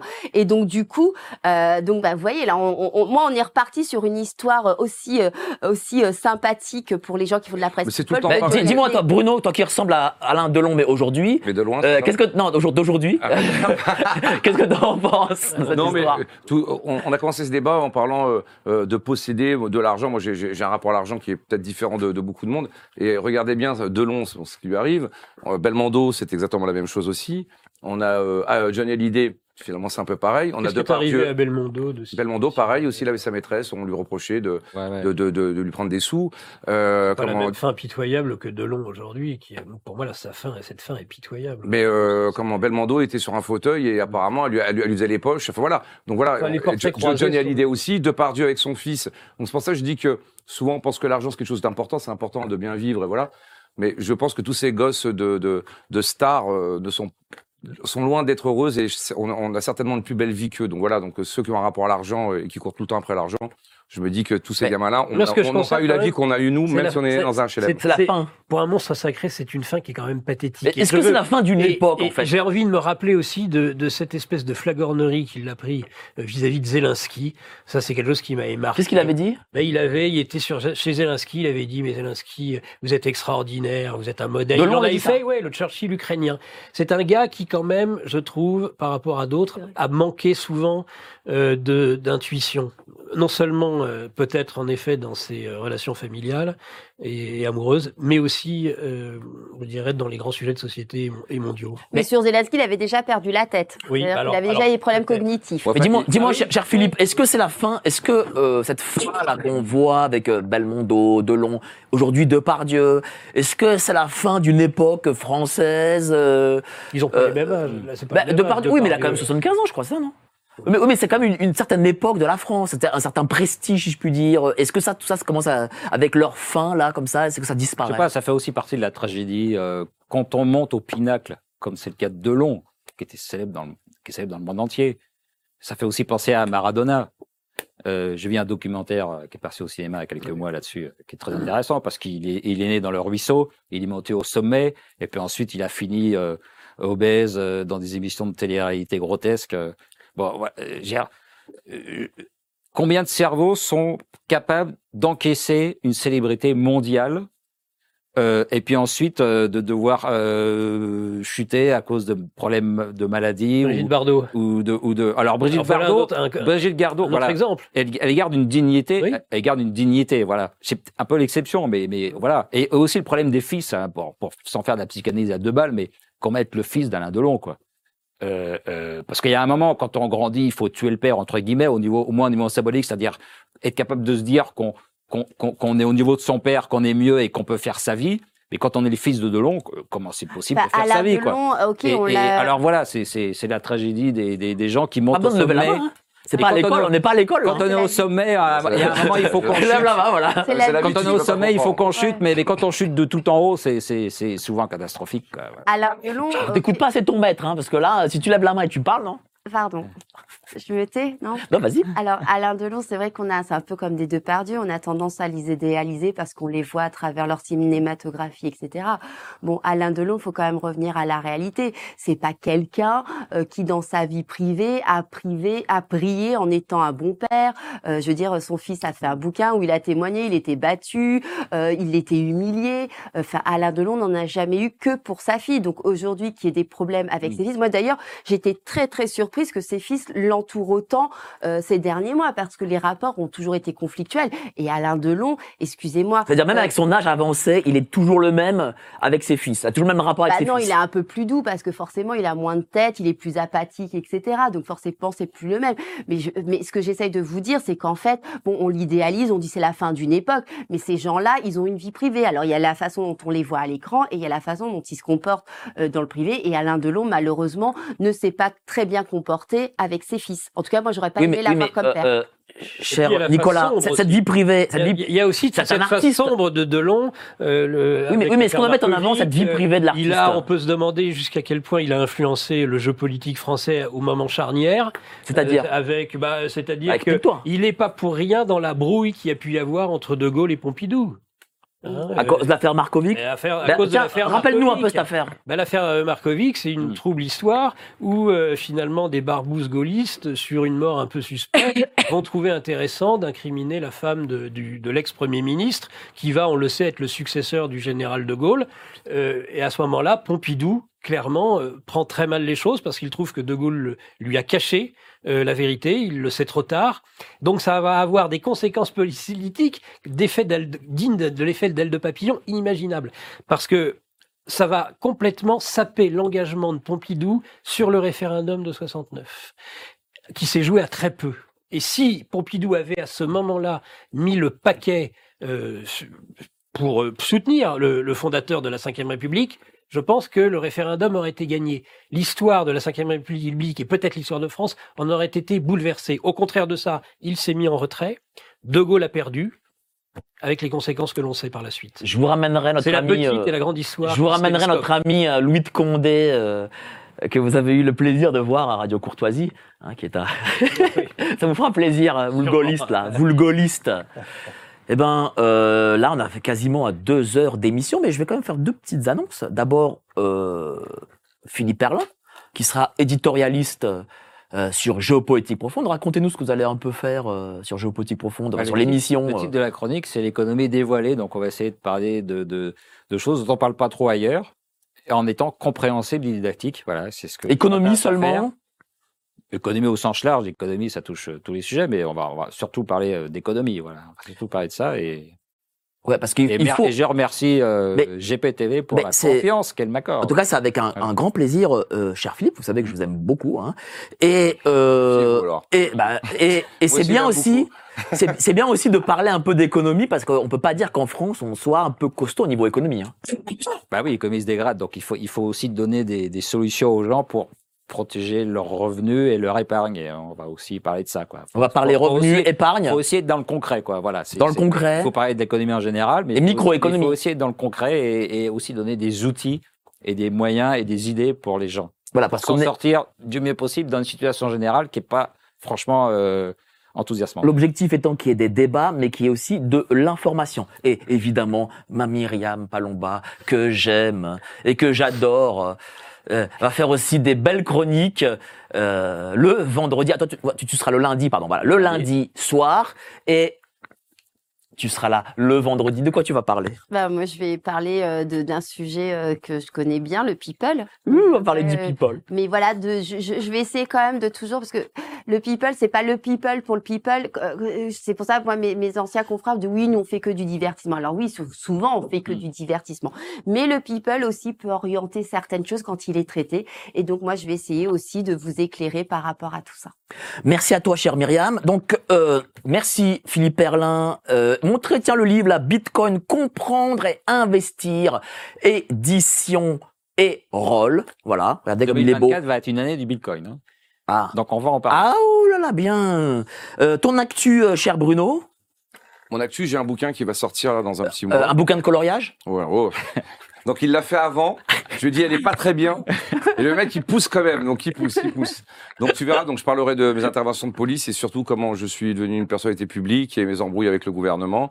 Et puis j'ai monté aussi un bar dans le 5e arrondissement de Paris où ça, on peut donner l'adresse ou pas ? C'est le bar, mais après il y aura beaucoup d'échanges avec Touche pas à mon flic, il y aura beaucoup de policiers parce que voilà, je vais tourner des émissions. On va être avec des flics. Alors putain, bravo. Il y aura des flics, il y aura des gens de tout bord. Il y aura pas de sécurité. Surtout, là. Ah ouais, ça c'est sûr. Donc c'est où ? On peut donner l'adresse ou pas ? Ouais, au 18 rue Laplace, Paris. 18 rue Laplace. Donc on va aller voir notre ami Bruno à son bar. Ouais, sympa. On fait en plus du karaoké. Bah, tiens, je mettrai sur l'Instagram, si tu le permets, Myriam et toi, quand vous chantez au karaoké. Oh mon Dieu. Ah, bon, bah oui. C'était bah, attends, sympa. Je vais me ranger. Notre ami Nicolas Stoquer, tiens, ton actu. Déjà continuer tout ce que je peux faire, et c'est de plus en plus nouveau pour moi, du journalisme, parce qu'on taxe un peu trop rapidement le journalisme. Moi, j'étais plutôt sur des activités politiques, peut-être même pouvait-on dire de moi que j'étais un activiste. Et donc, cette actualité-là, de toute façon, comme ce type d'actualité, on n'en parle jamais avant qu'elle ne... Donc, des projets, une multitude... Sur Radio Courtoisie aussi, parlons-en. Alors ça, c'est le versant journalisme, animateur de radio. Alors, t'es constamment en Courtoisie. T'es le samedi matin de 9h à 10h30 pour le journal de géopolitique profonde. Et les journaux, les libres journaux de la relève. Qu'est-ce que c'est exactement ? C'est à la demande pour combler les... Un mercredi par mois, ça ? Non, ça c'est la Résistance française. Ah ouais, t'as tellement d'émissions, j'ai même le Florilège des Arts. Ah oui, le Florilège des Arts. On s'occupe d'art et de culture aussi. Et puis, oui, peut-être un ou deux projets que j'ai déjà soumis au président de la radio et qui ont eu un accord de principe. Notre ami Pierre-Alexandre. Donc peut-être une nocturne. La demande de Nicolas. Donc peut-être, nous en faisons pas trop, mais peut-être une nocturne. Radio Courtoisie en 2021. Une petite nocturne à Radio Courtoisie, une libre antenne nocturne. C'est une des dernières choses qui nous manque. Radio Courtoisie 95.6, n'hésitez pas à y aller. France, oui. Et l'actualité de Myriam Palomba, la belle Myriam Palomba. Moi, l'actualité, activité, moi je fais toujours plein de choses, donc j'ai pas vraiment d'actualité. D'accord. Si ce n'est que je fais mon métier et que j'essaye de le faire le mieux possible. Voilà, vous pouvez me retrouver. Je fais pas mal de journaux, dont Choc. C'est toi, Choc ? Oui, c'est moi. C'est-à-dire la dernière couverture qui a été montrée par Zoé Sagan, c'est toi. Voilà, et puis, évidemment.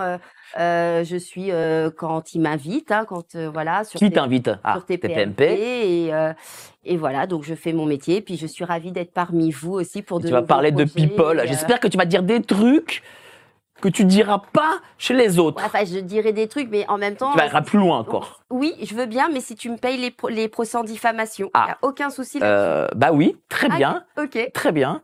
Il va te changer de nom, autre, là. Non, parce que quand même, en France, il faut quand même savoir qu'il y a quand même le droit à la vie privée et le droit à l'image. Bon, l'image, ce ne sera pas trop révélatrice, mais en tout cas, le droit à la vie privée. Merci. Voilà. Je crois que tu n'avais pas d'actu, donc merci. Ah, pardon. Je parle trop, pardon, excusez-moi. Merci à vous d'avoir assisté à cette émission. Voilà, vous partagez à fond. Hashtag GPTV. Voilà. Vous mettez le hashtag tout en haut et on vous fera des belles surprises, je vous le dis. Voilà.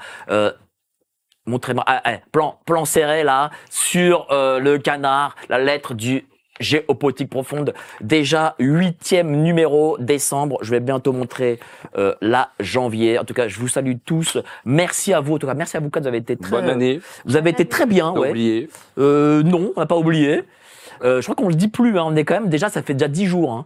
Donc merci à vous. Passez une bonne soirée et partagez à fond. On est là 4 fois par semaine en direct et vous allez entendre parler de nous. Allez, salut, ciao.